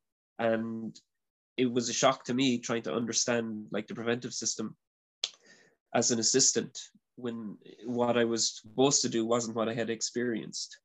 Um, um, so yeah, so I came back from Ireland that time, and then uh, I kind of crashed a little bit, and then so my disposition then was so I was looking to leave at that time, and I spoke to I spoke to Father Francis, and because I think actually that was probably my second year as a novice assistant, or maybe beginning of the second year, and things didn't go as well in the second year. Um, the uh, was the vicar kind of had me as a bit of an outsider actually, and um, I just kind of felt very kind of like a loose end in the community, and it was very hard to give yourself in a community where um, there was no real kind of appreciation of your role, like. Um, and so it, it just became a very disruptive again it was a bit negative. And i was always kind of struggling with myself to not be a, a negative influence in the community. Um, so people might have thought i was a, like a, a silent rebel like this kind of idea about me was probably there you know? Um, so i wouldn't kind of you know passive aggressive not doing things very bad but um, um, you know carrying that weight and trying to be there and cooperate but also having a negative kind of view of things you know. Mm-hmm. and struggling with anxiety um you know uh how we react to crisis is usually fight or flight. And i would have very much have been on the flight side of things um uh, quite um an introvert um, and growing as a more reclusive in my personality, I find. Um, so, but but but we were trying to f- figure things out. I remember I, I wrote to Father Francis because my disposition wasn't right. I felt like I I owed it to them to try and stay and and try and fix it. So I think I had a period where I was able to kind of spend more time in the chapel something that I loved. I know you you spoke about like solitary confinement um, like that was something that never came my way. But if if I had been allowed to spend time in the chapel and not do anything else, um, you know, that would have been right down my street from my temperament, like you know. Um, but I had a period of that anyway. So I was trying to just kind of get things right again, get things right. Uh, second year as an assistant, not so great. And then eventually I was sent to America again um, to help out with the missionaries there. I didn't know you so, sent back to America. Yeah, so yeah, you do, you did, you did. Cause remember I met you there. Remember your story about going to the oh, retreat after? Oh yeah, yeah, yeah, yeah. That's right. That's right. Yeah, but I, I totally yeah, forgot. Yeah. yeah. that's right. Yeah. Yeah. yeah. So, I mean, um, I mean, there, there, are just so many memories, and yeah, and, and like you said, you know, you always uh, we always change our names, so it just uh, it's hard to keep up. But yeah, you're you're right. Um, I I saw you um uh, was it in Alabama or in Nebraska? Yeah, Alabama at okay. the at the retreat. The, the, the one um, where uh, Mother Agnes called me an asshole. Yeah. That, yeah. Okay. Okay. okay. Now I remember. Okay. Yeah. So you were sent to America. That's right. Yeah, and uh, first of all, things were going okay. Like I mean, it was such a breath of fresh air to be in America. Like, um, and uh, one of the things that happened in my journey was a lot of the international vocations who had been there kind of at the beginning in the earlier years, a lot of them had been moved on. Like, so the last kind of couple of years, there was less and less kind of international vocations or even Irish vocations. There was a few Irish ones and they weren't around. Um, so just you know just from a cultural point of view not to say anything against the philippines like but just from being able to relate to people just uh, on a cultural way um you know it was a lift. And just being able to kind of be involved in the mission work and stuff and just the lifestyle um so that was going okay. And then we started doing some apostolate um after a couple of months. Um so we had that retreat in alabama. And then we came we went so we went to fatima for a priest retreat. And um and that was yeah so something happened at that retreat that really threw me off. And um so like i mentioned how i had kind of gotten to a point where i there was a kind of a reclusive element to my disposition. And i mm-hmm. used to kind of like go away, like put myself in places away from the community for times, just trying to deal with stuff. Um, so that's kind of what happened when this kind of negative thing happened at the retreat. And I just kind of stepped away for a while. And so they're trying to carry out a retreat with small numbers, and I'm not around. Like small numbers, um, as in as in participants or brothers. So as in brothers, yeah. Mm. And so my feeling on that, so like I mean, uh, there was loads of priests there. I spoke to a good priest. I went to confession, and like my my my disposition was like, well, this is this is a very bad thing, like because you know they're giving me a responsibility now, and I can't be depended upon, you know, and there's a problem here that that's not going to be addressed. Like I don't think, you know. Um, so anyway, my disposition went off after that. That was a big problem. Um, I just couldn't see how things were going to get get sorted we came back to Ireland. We did a retreat in Ireland. And then a few of the brothers were in Ireland. We were going around Ireland, just kind of doing apostolate, kind of connecting with some people. And we met with a priest up the country who had been at one of our retreats before. And uh, I spoke to him. I told him about my sport, my experience in the community. I like we went to confession to him, and I just started telling him everything. And before I finished, he said I should come out and uh, so I told the brother who was my superior at the time, and he um, he contacted Father Bing, uh, or maybe it was Mother Agnes, and they just kind of said because Father Bing was due to meet up with us again. So the idea was that I would speak with Father Bing.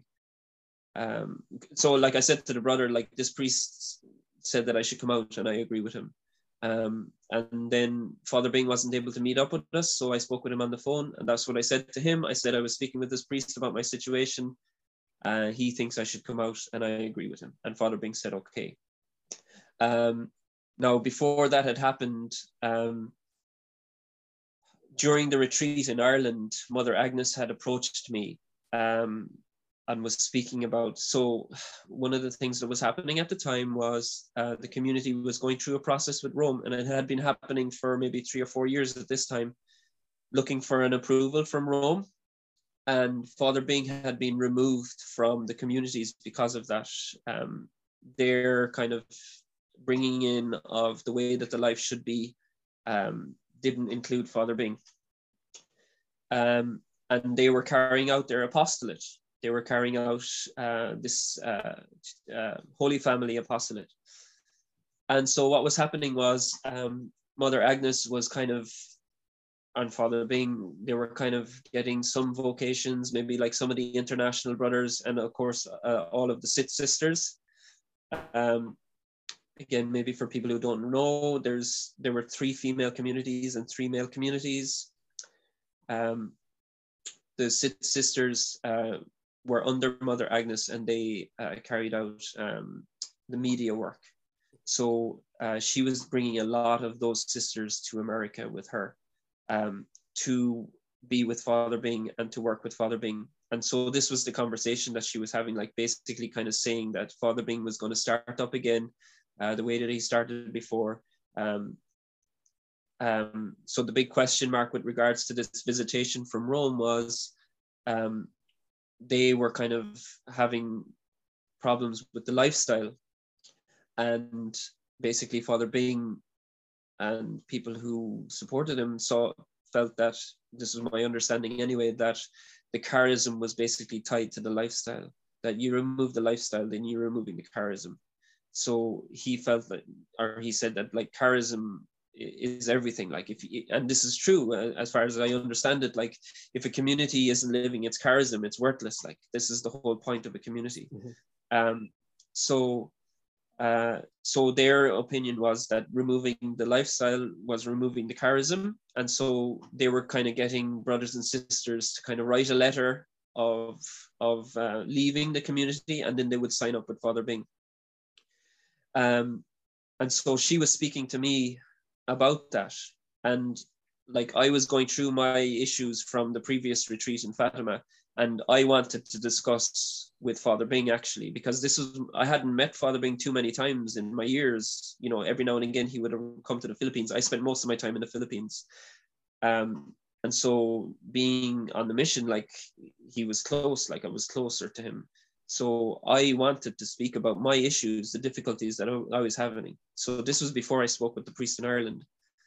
And I was expressing this to Mother Agnes, and she was very focused on, um, you know, getting people to join up with them. So she wanted me to join up with with Father Bing to make a decision, like not to be with the group in the Philippines, um, but to be with the group with Father Bing. And um, and I I I I agreed. I said like from my perspective at that time, looking at the retreat, um, I felt that the way that Father Bing did things meant that there was it was a much more dynamic um, uh, dynamic community like it was a it was dynamic in what it in its output in how it like the retreat there have been loads of priests there it was really an inspiration um, and so I was like, okay, that's fine. Like I accept that, you know, Father Bing will be the way to go for me, right? But there's these problems. Like this is what I need to address, and I communicated that to her like two or three times, but she it was like she didn't hear it. Like you know, it was she was just talking about trying to get me to kind of sign up. This was all the focus of her conversation. But anyway, eventually she kind of agreed. She said, "Okay, you can speak with Father Bing." So we were driving from Cork to Dublin. I was driving, and Father Bing was in passenger seat. So she said, "You can talk to him then." And on that trip, um, he just was just talking about what he wanted to do for the community. So the opportunity to kind of discuss anything that I was going through wasn't there. Now maybe I could have forced it, like, but but it didn't come. Like again it was all i was hearing was just just talk about what they were trying to do and where they were trying to go and how he was experiencing things. And um you know he said like uh, you know i'll just start up again like the way i started before. Um and then when we arrived in dublin like he called us into a room the few brothers that were there and he got us to sign up to um to pledge ourselves to his new community and um, and I was I was very unhappy with that. And I but I signed up. I didn't say anything. It was kind of done communally as a group. Um, even though it was a small group, maybe I could have said something, but that was something that was done a lot of actually. People would sign up together, like we spoke about at the very beginning in um, in uh, in Dover when I when I first went. Um, after Christmas, like there was a group there and they got everybody to sign up to join up. Like I will pledge my life to God. Like, um, and then all these people went home after the retreat, and then their parents didn't let them, let didn't let them come back. You know, yeah. which was which was fair enough. Like um, this is what this is what I mean about the manipulation. So there was a bit of that there in that moment as well. I felt, and that was why I was quite unhappy with it. And um, and there was just no way I was going to be able to continue after that. So then that's when we were going we were going around Ireland a little bit, and I spoke to that priest, and he said, "Come out." Um, so that was it, and then um, yeah, then I had to to figure out um, like so I spoke with Father Bing on the phone, and he he he accepted. Fair enough. I think you know, I like I said, I didn't meet Father Bing too many times. Like a lot of the other international brothers would have uh, spent more time with Father Bing. I think any time that he did encounter me, I probably didn't make a great impression on, on him. Anyway, with regards to competency, I don't know. um, I struggled with certain things, you know. Um, so I think I don't know. I think he just kind of felt he probably just felt like yeah, this is not going to work out. So he just kind of let me go, you know. So so dur- during your you said you had a a car ride from Cork to Dublin. Is that correct? Or yeah. And how, how many hours is it? Is it like a 30 minute, one hour, two hours? No, it's two hours. Yeah. Yeah. I can't remember how we managed two hours without it kind of getting discussed. So it was more um, of a one um, one sided conversation. It was, yeah, very much so. But he, he maybe he it, it, kind of only went so far, and then he probably he might have slept. It was during the night. I think we traveled through the night, probably. And um, and, the, and then so you arrive in uh, I'm, I'm guessing at a hotel. No, it was uh, it was the house of the third order. It was oh. a place where they used to base themselves a lot, actually. Yeah. Okay, so you stopped there. Uh, sleep, or was it straight to morning prayers, straight to nocturnal? it was probably straight to prayers as far as I could I would imagine. I don't I don't remember the context actually of the timing. Okay. I know that was that was a practice that we would do. Like we would always kind of pray before we would sleep if we were traveling through the night. That, that's right. Yeah, which you know that was an inspiration, you know. Um, yeah, but difficult. Yeah, it was it was very um uh radical. You know the the the yeah. prac the practicality of the prayer life. Um, but what I kind of want to figure out is is when did when was it that he had you sign? Because it was kind of like a like a like a sudden like here you go. It was out of the paper. Out, out yeah, of, it was. So it was out of the blue. Yeah. And this was the, the day after or the day of when you arrived to, to Dublin, or was this was, like a few days later or? It was. It was. I think it might have been the day of but it might have been the day after. It wasn't too long afterwards anyway. So he had. I think it was probably. I think it was actually quite shortly after we arrived. Yeah. Wow. So he did have, he and Mother Agnes had an opportunity to kind of present this because you know in in Catholicism, uh, not only in in religious life but also when it comes to getting married and you know taking uh, an important step, uh, a vocation uh, there has to be uh, full consent and consent uh, from what i'm also you know learning in my own research be- before presenting like a contract or an, uh, something which you agree upon there has to be uh, a fully informed consent where the person has the opportunity to really make that decision uh, but from from what i'm understanding is that uh, you were not fully informed. You were informed about the intentions of them trying to recruit you, but you were not fully informed uh, about their uh, their goal to kind of have you already signed the day of. It, w- it was just pretty much put in your face. Yeah, yeah, yeah. Okay. I, I don't know. I think it's possible that I was aware that you know, I don't think no, I don't think he had said that we were going to be signing up. Like you know, but uh, maybe Mother Agnes had mentioned that, but it, uh, it, it happened out. It definitely happened out of the blue, like you know. But but in fairness, like it, it could have been said, all right, you know, um, that that was what was going to happen, you know.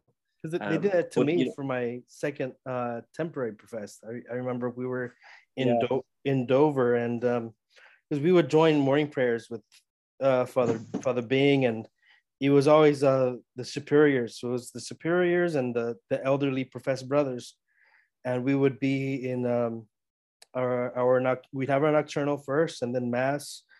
And uh, I, re- I remember we were getting ready for nocturnal and Father Bing, you know, comes to us before. I was like, okay, uh, Braz, you uh, and a few other brothers, uh, you're to take your, uh, your uh, second temporary today because it's already the, uh, the anniversary, and from what I'm hearing, it's already three years. So we're gonna go, go ahead and do that. Okay. Okay. You know, so there's there's no real like.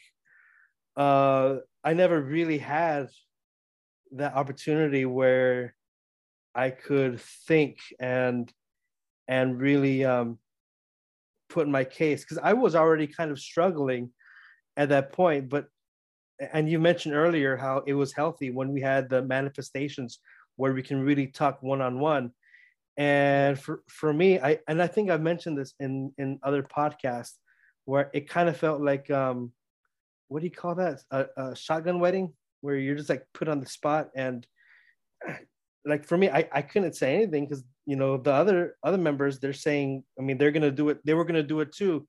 So it's like uh, I, I don't want to have the embarrassment of of saying, oh, I, I can't go ahead and do this. And and you even said, you know, it's a small crowd, so you you probably could have. Uh, but at, at least in my case, I felt like I, I was put in a in a small corner where if I say something, it's like, oh man, like I'm yeah. saying I, I can't, I can't, I, I just can't. Yes, oh, that that absolutely happened. Like it was the same with the professions. Like the professions would happen like all of a sudden, oh, it's profession day, like you know, or they would call it out a community. Like they would bring everybody together, and then they would call them to make to oh, will uh, you know, uh, before the actual profession they would get them i don't know i don't remember what they would say like or they would call out their their their institute and uh, you'd have to say i'm ready and willing. You know even though you might have problem with it you, there was almost like a force to say i'm ready and willing you know. Um, i remember one guy in our community I don't know. I don't. I think he probably had an issue being able to say I'm ready and willing, so he didn't kind of go with that. And then he ended up kind of going along with the profession anyway, and he was still in the community for years, even though he hadn't properly professed. Like, and it was just a weird kind of manipulation of the system. It was kind of another kind of wrong way of kind of going through the process. Because i had seen something then as well written down where if somebody hadn't professed at a certain period of time then like they couldn't like this is some sort of a church thing like mm-hmm. um and then like so he was almost like accepted and then later made out to be kind of professed even though technically he hadn't you know? Yeah. Um and that's probably you know one of the other things that really stands out for me like we spoke about like problems and you know manipulation for vocations is probably the first thing that i would think of. Um, and the other thing then is like as the years went on uh, you could see little bits and pieces here where you know even though it, obedience was such a big issue and something that was asked of the community um, there were you know they had a way of doing things that was always kind of like twisting and manipulating and not always following the obediences or not uh, and not being obedient themselves you know. Um, and you know some of that maybe particularly with this with this uh, process with rome towards the end of my time there um, you know you i wasn't really fully aware of what was going on but like you've expressed some of that. You would be aware of some of the things that were happening in america and what have you. Um, you know that all fits you know the other things that i would have seen here and there you know.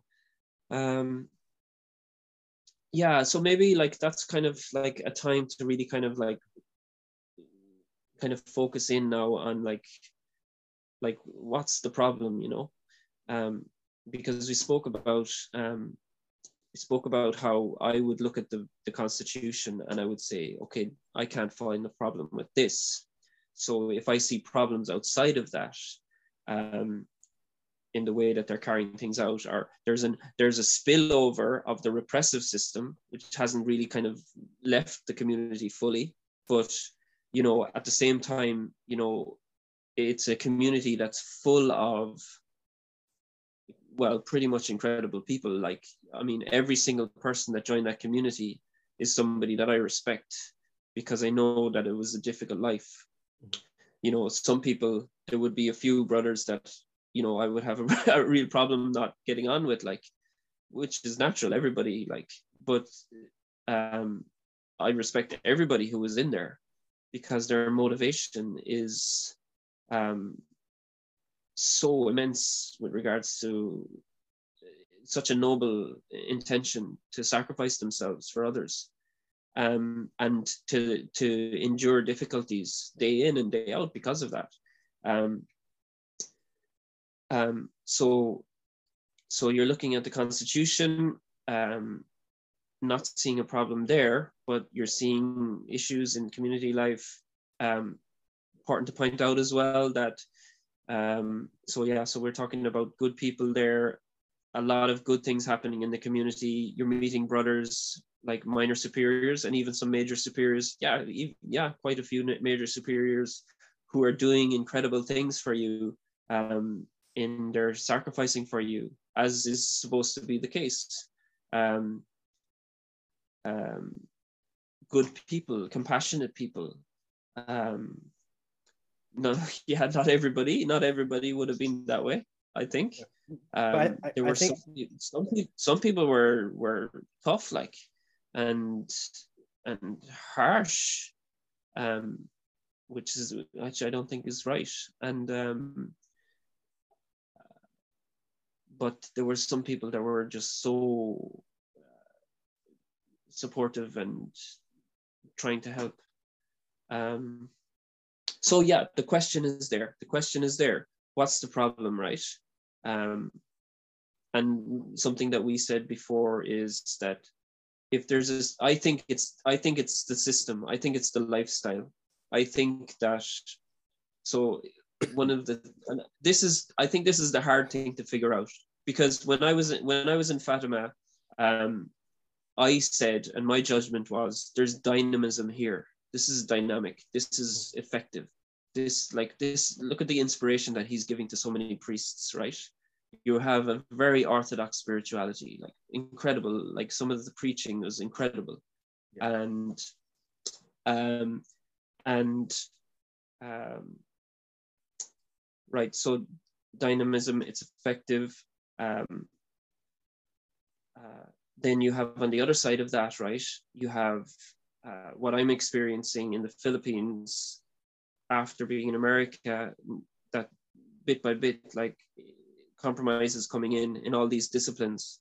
So this lifestyle has is a very disciplined life, incredibly disciplined. All the things that they're checking and the piety, and you've spoken about a few of the things in their podcast, like like required to pray 10 rosaries every day. Um, you know, again, that's something that probably blows somebody's mind who's outside of the church or outside of, you know, but, um, you know, you're, you know, some people would never pray 10 rosaries every day and they would be very sincere and honest. And then others would be racing through them and they get them done, like, which is fair enough as well. Like, yeah. um, you, uh, you know, obviously you want to try and pray them as, as well as you can, but, um, and the difficulty in the lifestyle challenges you to give of yourself and it's always kind of moving you beyond yourself um, some obediences are coming that like you literally just can't fulfill like but that was the idea like that you you you always kind of giving this challenging this this perfect kind of um, example is kind of laid out and you're striving to get to that and so if the lifestyle goes the compromise comes in and it might not be as dynamic. So, is the charism tied to the lifestyle? Um, I don't think so. And well, because I think that it's not a direct thing. If you look at if you look at what victimhood is if you try and figure it out and and you've told me that the community that are in the philippines that are working with rome there's a big kind of process involved in actually figuring out what what victimhood is and they have to actually kind of go through with that um, it's a spiritual thing it's not about the the physical or the the, the practicals now father bing is the founder of the community and he, he would probably disagree with me like so maybe he has a way to explain it i don't know but it doesn't seem to make sense to me. And if if if somebody is in that lifestyle and they're struggling and they can't live up to it, um, then you can't have it like that for people. I remember, like, like what Father Bing would say was that like this is the way that the saints lived. Like, so if if this is the way that they do it, then it's a good thing to do. So that's what we do. Like, we just do what the saints did but uh, I remember reading Don Bosco. So Don Bosco was similar in in the way that he lived, like, um, but he didn't dictate the same thing for for um, the next guy that came after him, Father Michael Rua. I think he's blessed. Mm-hmm. I remember reading somewhere that he told him like about getting more sleep and having you know being prudent and stuff like that. You know, because that's for the masses. Like that's for everybody Mm-hmm. you know not everybody can do what don bosco did like and and so so if you're if you're going to have like this high bar then how can you expect so many people to live up to that high bar you know either you you you have a very small number or you don't have the bar so high. Like he father bing spoke about about because people are living in the world today that you can't get vocations anymore that can live the lifestyle. Like one of his struggles was that he was constantly finding people who were resisting what the formation was. Like that's that so you spoke about one of your situations and where you were very badly treated when you came back to the philippines and that was in second novitiate. And they introduced second novitiate because novitiate was all about the lifestyle. They were trying to get people trained to be disciplined in this lifestyle and it wasn't working. All this kind of checking everything and ticking boxes, and then you have violations, so you get half meal, all that kind of stuff in novitiate. And then so they that didn't work. Oh, they came through novitiate and it's still not working out. We have all these problems with these brothers. What's going on? So okay, so we're going to have second novitiate. So this will be the one now. And the idea is that second novitiate is going to be terrible and hard. But a lot of the time, the way that the community lived out wasn't terrible and hard because you couldn't ask that of people it wasn't going to work. And so, in spite of themselves, that's not the way that they did things to a certain extent. Um, so, so, so yeah. So ultimately, I think, I don't think it's about it's about the lifestyle and all those disciplines, you know. And I think that, are you know, if that's the way you want to go, it has to be a very, very few number. And there were people who had um, mental breakdowns in that community, like in the community. Um, I I don't know if you can think of them. There was one in my batch, and I can think of another one or two outside of that in other bat- in other years as well. Um, well I, I I know several. Even like when not just I mean not well because you know during my 11 years uh you I, I had I had seen so many different communities uh, not just mine, but I also saw the the the communities before me. Um, you know, different mission areas, uh, different like uh, novice communities, and there were uh, several instances uh, where you do see um, mental breakdowns. Uh, how, however, even, even I kind of went through a mental breakdown uh, where, for me, like my in my case, um, it's like I, and I've already shared this with my in my, in my podcast. You know, of years of of forcing myself to stay there, and then I wasn't doing any violations, and then here I was getting beaten, or I was in solitary, or I was being publicly uh, humiliated, or they make accusations, oh, that I'm uh, being how how would they say it, flirty, flirty, with with women and it put me mentally in the box where you know that spiritual abuse um, did start i feel um, I, I was losing it because i had no one to talk to no one to uh, no spiritual leader. I, I, I mean i would talk to to the priest and then uh, later on uh, they'd call me a queer like in the homily so I, I did go through a bit of a mental breakdown in a sense where I just didn't know I didn't know how to vent. I didn't know how to react anymore because it's like I'm damned if I do, I damned if I don't. And then I've seen the other side of uh, of uh, mental breakdowns where people really you know lost it and um, I, I think it was mostly the lack of sleep where you know there is like a disconnect and uh, it, it it was sad seeing them go through that. And the first the first answer or the the first remedy would be that person is possessed and we need to go through full on exorcisms. And i think that you know telling them oh you must be possessed or you must be going through uh, you're going through a crisis a, a vocation crisis and that's why uh, you're getting attacked by the devil. So we're going to do exorcisms.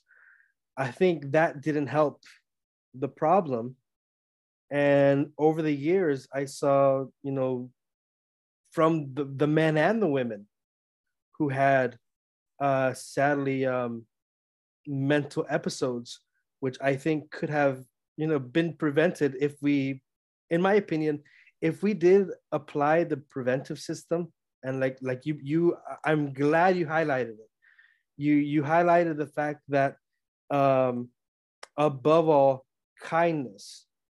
And i think that if if they had applied that with the highlight of above all kindness religion reason and kindness i think it would have been uh, the perfect uh, community for me at least uh, but with uh, you you've mentioned how that that repressive ideology i think it still remained uh, and, and father bing i think he uh, i don't know if you remember he brought back the uh, zero tolerance do, do you remember the zero tolerance and and and yeah. that was again uh it was done in the spirit of charity because you you want to uh like uh purify you know the imperfections. However with with that zero tolerance it started bringing back that that old way of thinking of we need to kind of uh you know have this strict lifestyle so that uh your imperfections will be purified. So what i'm what i'm trying to get to is um they did have that kindness and they they never fully from my from my perspective they never fully captured it but when they yeah. did in small instances even though it was a hard lifestyle it, it's like it, it's like when you're in a in a battalion or in a, a, platoon you know you can really stick to your brother you can have someone to really uh trust and in your case you said that you never fully embraced the community uh, but I, I, was lucky where I did have some communities that I was in where I could trust the brothers who I was with that they wouldn't judge me or they wouldn't be uh, condemning me or if, if I were sleepy, they wouldn't, you know, hold it against me. You know, I would I would be allowed to have a little nap because I was too tired, or they'd uh, uh, another brother would make me a coffee and you know hook me up. You know that that charity I think helped me get through it but seeing that repressive and very condemnative uh, point of view of of other me- of of some communities, you know, depending on who the superior was, there was a, a lot of uh, uh, sadly mental breakdowns, um, or uh, the code word that we would use was uh, "he's in crisis," and um, later on, I did see uh, members starting to go to psychologists and you know getting the help they needed, but this was at a much later time, and I think it could have been prevented because it wasn't just me who went through mental yeah. breakdowns, but several. Yeah, yeah. Would I I don't think we have a massive amount to do to finish up, but I'm just wondering, could we take like a one minute break just for a yes. second? And then uh, I'll be back to you again in a second. Yeah, sorry. Oh, okay. Okay, now we're back. I just had to take a little break. Um, uh, Daniel, uh, how you doing, yep. brother? I'm good. I'm good. I'm good. Where would you like to uh, continue off? uh, with yeah, the so, story, right? Yeah, Timeline? so I think, yeah, so um, yeah, I'll just go back again a little bit on just like finishing up and uh, when I've kind of finished up with the community and um, you know probably we can just kind of think about maybe just summing a few things up maybe or reviewing a few of the things that we said. Um, so uh, just what I was just thinking about just there was um, um, you know this conversation that I had with Father Bing towards the end, um, it's kind of like really my journey in the community a big part of it was um, this disposition issue that I had and uh, the anxiety issue. So, and I spoke about like the difficulty that I would have in the mornings and in different communities um, that was very disruptive for me at particular times. And there was one community in particular, um, about halfway through my time in the community, where it was very, very negative experience for me. And you know, I came to a point where I I, I surrendered that. Um, now, it, you know, I suppose the question was always there for me. I couldn't understand how that would be something that God would ask of me to give that up. You know, this this ability to um, to commune with Him and dispose myself. You know, if you if you read the spiritual uh, some spiritual writings from saints, like you know, I think it was Saint Ignatius of Loyola, like anytime that there would be an issue an issue for him you know he always was able to find a solution by going to the blessed sacrament and spending a moment in the blessed sacrament. And um and for me that was that was a thing with regards to starting the day you know. And because there was such a full schedule at times there wasn't the, the ability for that and so i always had a question mark over this issue like and i always wanted to to understand how were i supposed to live this life or how was i supposed to deal with this issue? And that was probably something that kept me in the community because i wasn't able to come to a resolution. So that conversation that i had with father Bing in a sense was that was kind of my moment to really to really address it and figure it out. And there was no acknowledgement of that in the conversation. I do feel like it's probably i could have forced the issue and brought it into the conversation but my understanding was that Mother Agnes had allowed me to speak with him under the circumstances that I'd be addressing my my problem, and the conversation was all one sided, like, um, and and so, so that moment was a moment of frustration when we were asked to sign up with Father Bing, um, and then it was just shortly after that then that I met that priest in Ireland who I opened up about my my issues, which was what I wanted to do with Father Bing. And so I spoke about my issues and he told me to leave. So I spoke with Father Bing eventually on the phone. I told him that this priest had advised me to leave and I agreed with him. And so that was it. The decision was made. Um,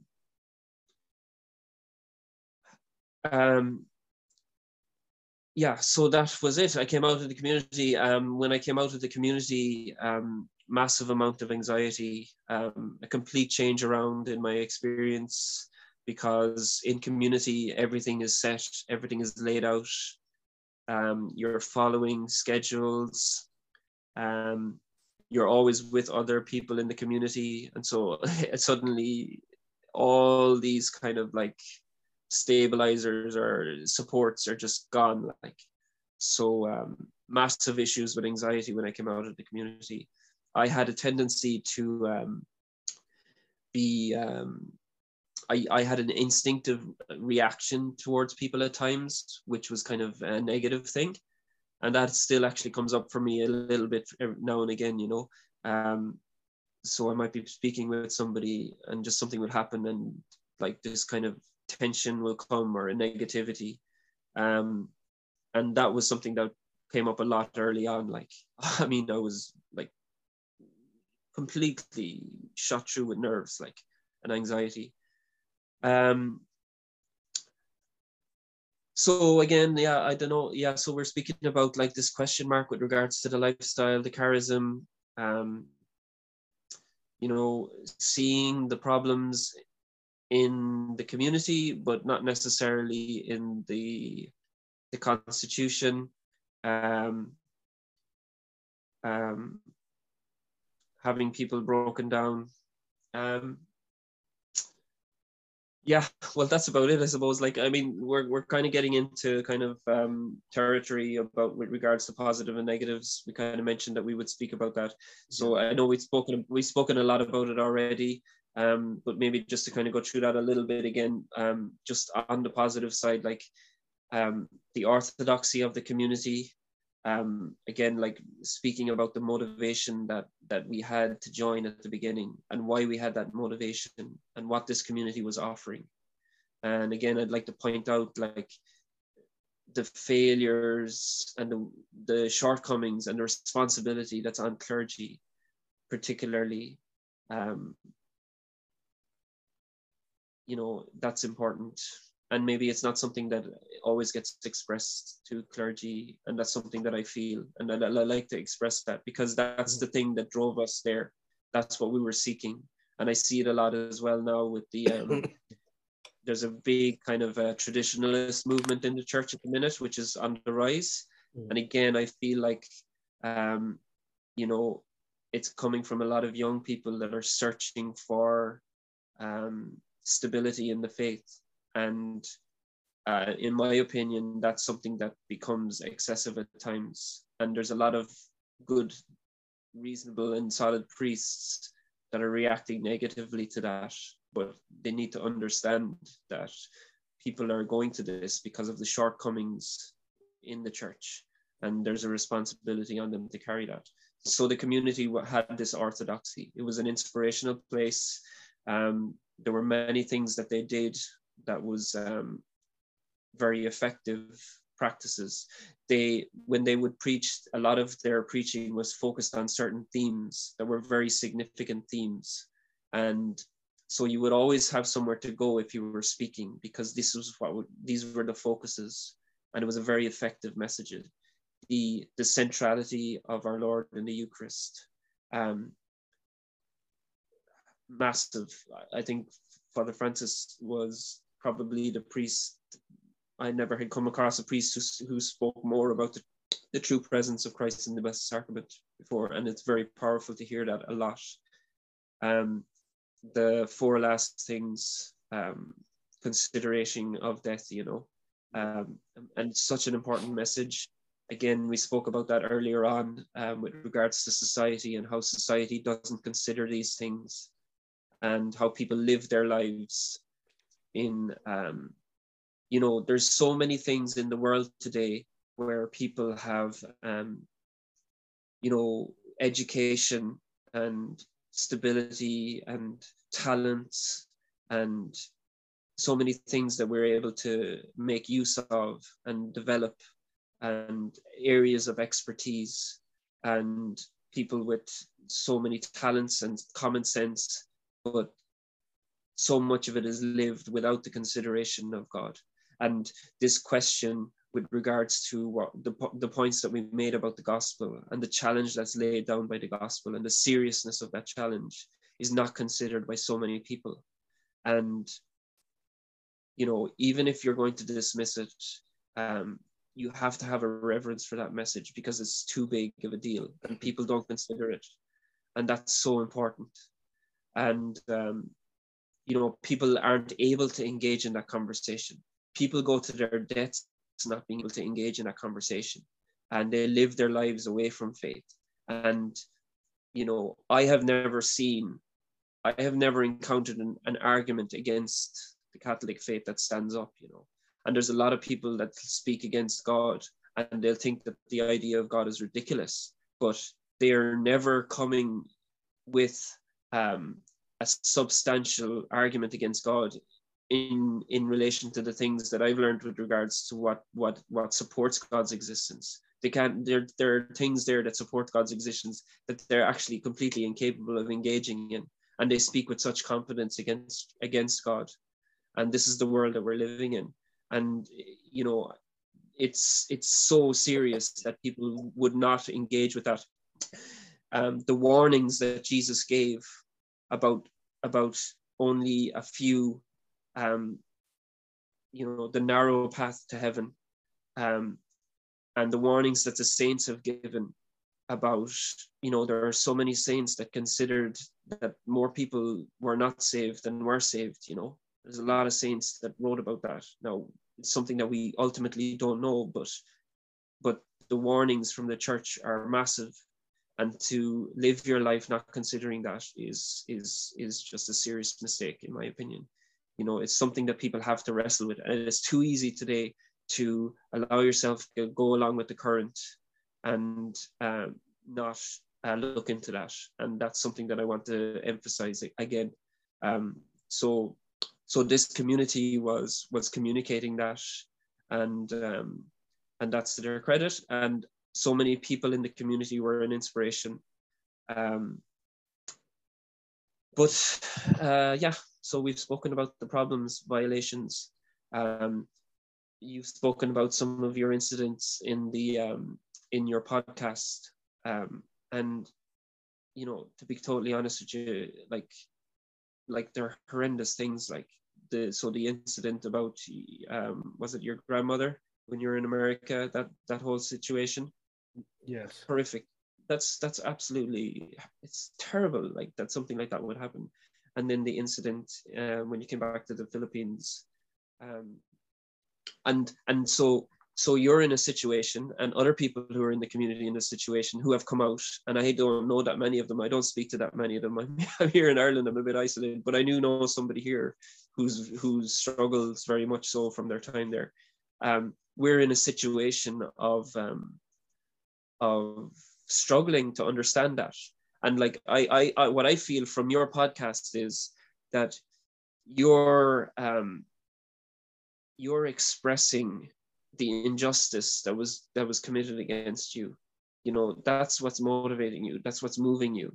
And you're completely within your rights to do that like um and and it's it's it's it's i think it's needed. I think it's important. I think that has to be kind of addressed like you know and people might say about about um talking to the community but like we're grappling in the dark you know? Mm-hmm. and so that's why we spoke about the reason for doing this is order to try and figure it out and and come to terms with it and give a reflection. Um and that's about it really you know? Um i think we've we've we've said a lot. So um yeah. There's something uh, very uh i think uh filling from what you're bringing into the table because and I and I I say filling because I I believe in my podcast I've only I've only put in like uh half. And that that half has mostly been the negative of the the community from uh, from like towards the end of my stay and you know also leaving how you know you feel like an outcast and how you know uh, me wrestling with the idea that I'm going to be cursed by God and how they push that narrative of those who leave must be cursed or must be uh, hexed, uh, or the word that they would use is a misfit for leaving the highest vocation. Uh, so mostly my my um, my storyline so far has been uh, the negative. Uh, Whereas today, what you're bringing to the table is another side, another version where it reminds me also of the positive. You know, the reason why I joined, uh, like that, that uh, you know, me leaning more towards that um, substance in their preaching instead of like a watered down Catholicism. I I was really I joined because I I wasn't, especially you know, growing up in LA. Uh, I was very involved in my faith. However, I felt that the, the theology that many of the priests uh, preached in their homilies, and even the way that they practiced the the liturgy, was very watered down. And here at this community, I felt some. I I was drawn more towards that uh, orthodoxy and I, I found a, a, lot of beauty. And it does remind me that yeah, there there was a positive uh, reason for me joining.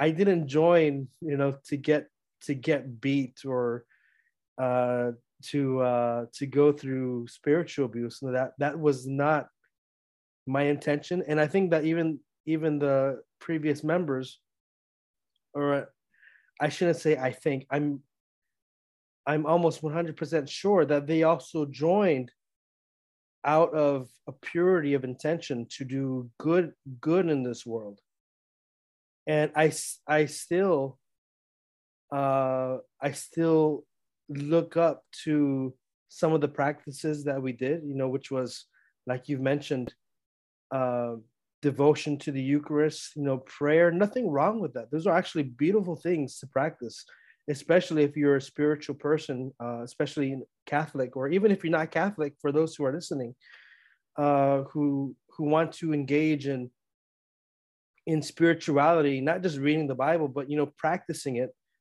um, by you know sacrificing yourself for your brothers or your sisters, and you know, doing acts of charity. I think those were all good things, and unfortunately, I had lost sight of of many of the positive things which which you brought to the table. Uh, then going back to the negative, um, yes, it did wound uh, people like me. It wounded me very much.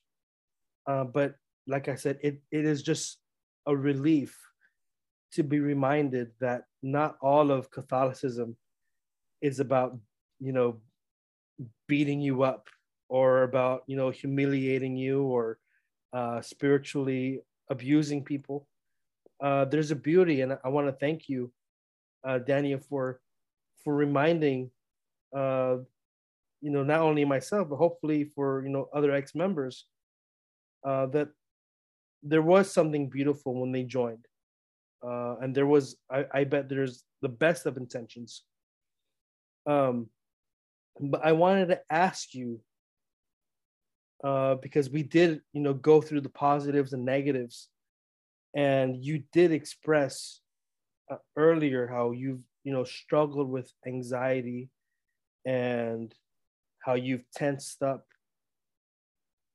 What was it that gave you the courage to, you know, go go on a Zoom call and uh, to to be open not only with me, but you know, this will be to several people. You know, what was it that gave you that courage? And what advice can you give to other ex-religious members who might be going through a a similar type of anxiety as yours? Um, um, well, okay, so why did I speak? Well, so you know, we addressed um, the motivations at the beginning as well, like with regards to um, uh, trying to uh, bring some understanding. Um, and also with regards to um, what I'm encountering around me. And I suppose there was a kind of a desire to um, to speak about my situation and and uh, address my situation and break it down and go into it in order to have that um, and you know in a in a because it's something that I'm I'm I find in so so many occasions that I'm not able to express to people. Actually, I've never like what I was able to express here. I've never been able to express to people in my life. Um, so to be able to have something in order to bring them to kind of if you know if i if i meet somebody or if i'm close with somebody like well you know if you want to know a bit more about what happened like you can have a listen to that like um so that's kind of why i decided and and encountering an, an inability to kind of really address a lot of things with people. And um and again like what i spoke about not so long ago about the seriousness of of of what christ is offering in the gospels. You know whether you believe it or whether you don't believe it um, that's something that it's not wise to live your life not engaging with that because of the seriousness of, of what's being offered there um, so that's a motivation for me and you know like i said like this experience in a religious life, my expression of that with other people is ne- is a negative because of what it, the effect it has on me when I'm trying to communicate about it. and it shouldn't be negative like and i want to uh, i want to honor my faith and i want to honor god. And um, i want to express um, why that's important for people. And um, so you ask about about uh, for other people who are, might be having have experiences or anxiety. Um, my opinion is and first of all i'd like to say that you know in this community um, there were people of all sorts of talents and abilities and everybody has their story something that you mentioned before like so you know in my experience you know there were a lot of people who who probably wouldn't would have a very mild negative expression. I think a lot of maybe the Filipinos, who is particularly who joined in the later years of my time there, um, their experience probably wouldn't have been as negative. Like we mentioned about how things were getting a bit better with regards to the preventive system. But uh, there are people who really suffer because of what their experience, and um, what I would express. And so, uh, and, and, and these people are all able to articulate things about the community. So everything that we've spoken about here, in a sense, is a reflection. And like I said at the beginning, like, um, you know, we, we might, you know, mightn't even have said everything correctly, but that's how you figure things out, like, you know. Um, yeah. So they would have other perspectives and other things to add or whatever, um, and things to consider. And that's hopefully that this can be a help in that way. Um, and then uh, with regards to the struggles and the, the difficulties, my own experience is that, you know, um, like I do carry that on that no matter what I mean I'm going through or whatever experiences I'm having, like I have, I do carry that faith with me and I do carry that relationship with God. And ultimately that's um, the most important thing. And that's the thing that is the most valuable thing in my life. And so whatever happens to me in life, like like like uh, scripture says, all things to the good for those who who love who love God. Like all things work to the good. So the good and the bad, mm. it's all positive. Um, so you just go about your life and you stay with God, like you know, and, uh, and that sure sure has been an up and down journey and so many different layers and experiences involved in that. Like, um, and you know everybody has struggles in life and following god uh, can be uh, can consequently bring particular struggles because of that. Um, but um, but what you carry in your heart anyway for me anyway is it's it's there's nothing beyond that. That's the most important thing. So no matter what like that's there. And um and so for anybody else that's that's what i would uh, i would share like maintaining that and having your prayer life and communicating with God is um, is life to your soul. And uh, and um, and that's it. And no matter what like that's there. He's there for us you know? Um, so that's probably the, what I would say. For someone who uh you know sadly the the reality is that um some victims of spiritual abuse or uh because you know my audience some people who listen to the podcast are also victims of spiritual abuse or some might be from cults that are not even catholic. Uh, some might be ex-religious.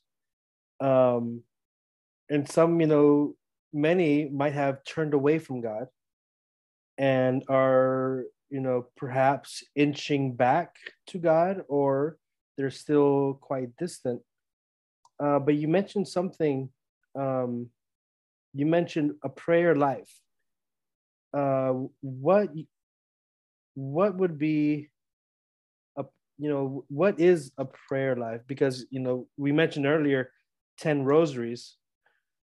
Um, you know I I I don't want to boast, but I remember in in my postulancy because like the more you do, like we get rewards. So like we, yeah. I I think I did like twenty once and then I went to the Philippines because we had like a big whiteboards where we like we could see the tally of everyone else's rosaries. And like I remember this one guy, like every day he would have like 40 rosaries. And I was like, come on, you know, like no way. and um, but my question is like for those who are perhaps returning back to God, uh, because some of my audience, like I said, might have been very hurt. Uh, is there a a prayer life, or are there like certain prayers that you would like to recommend to help uh, heal that brokenness that some might have, or like are there any well, suggested prayers? Well, the thing that I'm thinking of now, right, as you say that, is I think that it's never been more difficult to have a prayer life than it is now in the world. And you know, I'm seeing uh, what I've something that I've seen is that like people who are brought up in families where there is quite a bit of faith already, um, a lot of the time the children, um, you know, the, the, the, the faith has been ingrained to such a point that they can't say no and they can't dismiss it but because they don't have a prayer life, they're not living with God. They're not living the faith. That's something that I'm coming across, and uh, and so there's this like there's this constant there's this inner kind of struggle, and they're pretty much living away from God, but they can't shake it off. Like, and the reason for that is because they have, in my opinion, is because they're not able to have a prayer life. They haven't been able to kind of make room for that or put that in place. Because that's, in my opinion, in my experience, that's the thing that connects you, you know, and that's the thing that holds you up, and that's the thing that gives light to your mind and gives warmth to your heart, you know, and you know,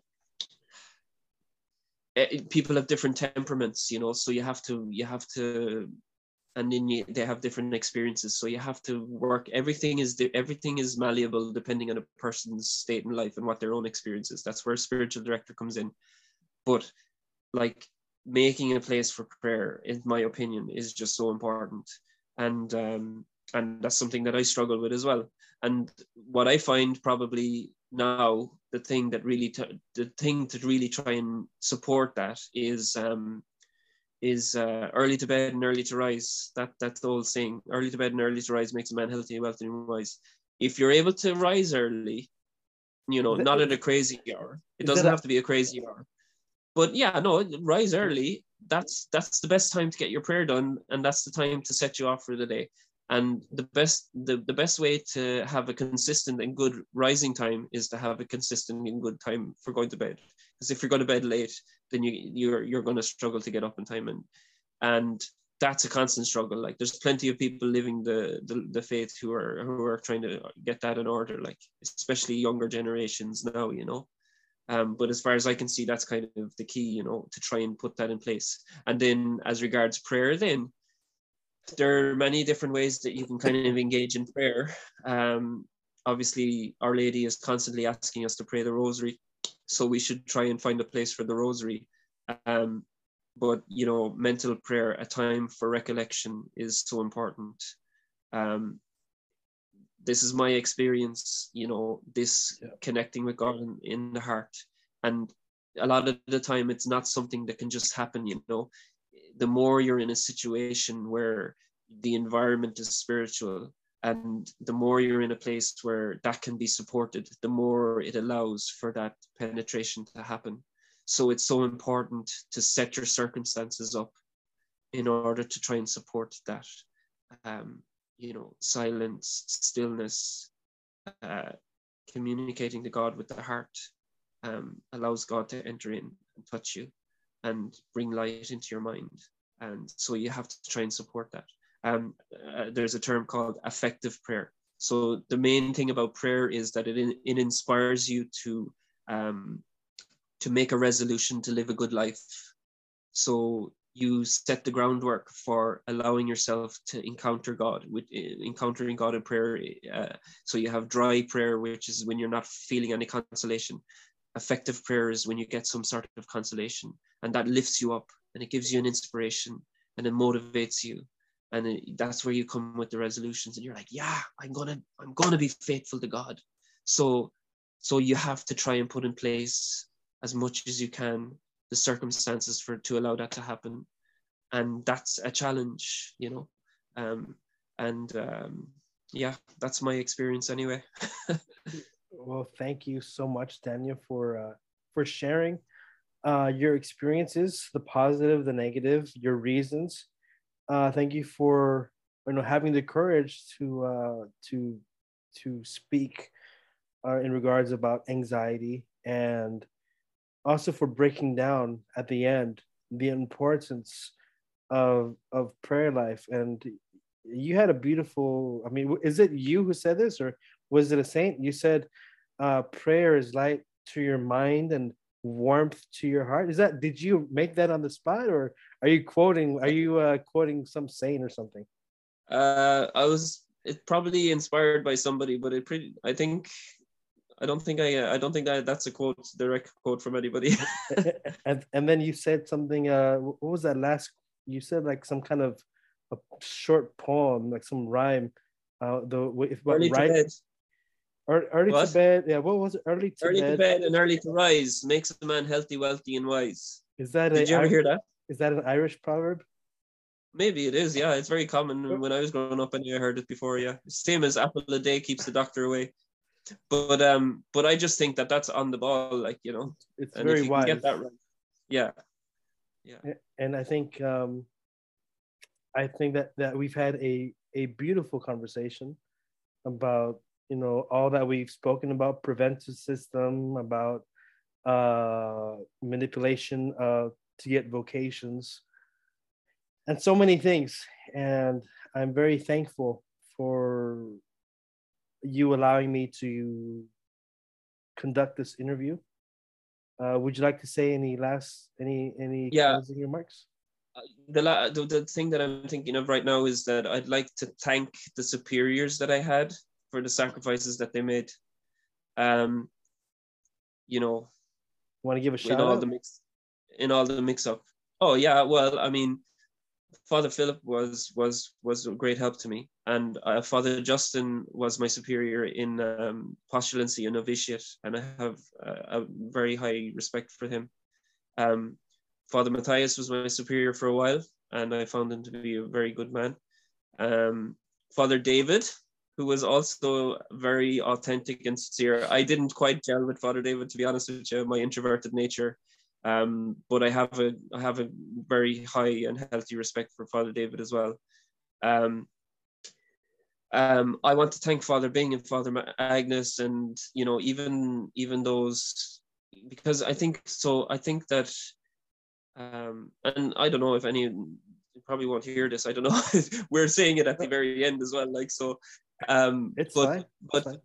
but you know whatever about the problems like you know something that i said to you once before like father Bing joined religious life when he was very very young so he all he knows he's in that environment like so he's he's an expert like um uh but i don't know like i mean like when i see the problems i can only trace it back to the top like so um whatever about his circumstances, I, I really can't even enter into understanding that, um, you know, he lives the life of sacrifice as well, you know. So, and and he struggles trying to maintain the community. I don't know what struggles he has. I don't know, but you know, if the charism is victim, he must be struggling as well, you know. Yeah. So, um, um, so yeah, and um, and then some of the brothers, um, brother brother Gabriel in particular stands out. Um, yeah, Uh, you could you could start picking different names anyway, but um, yeah, I'll leave it there. Yeah.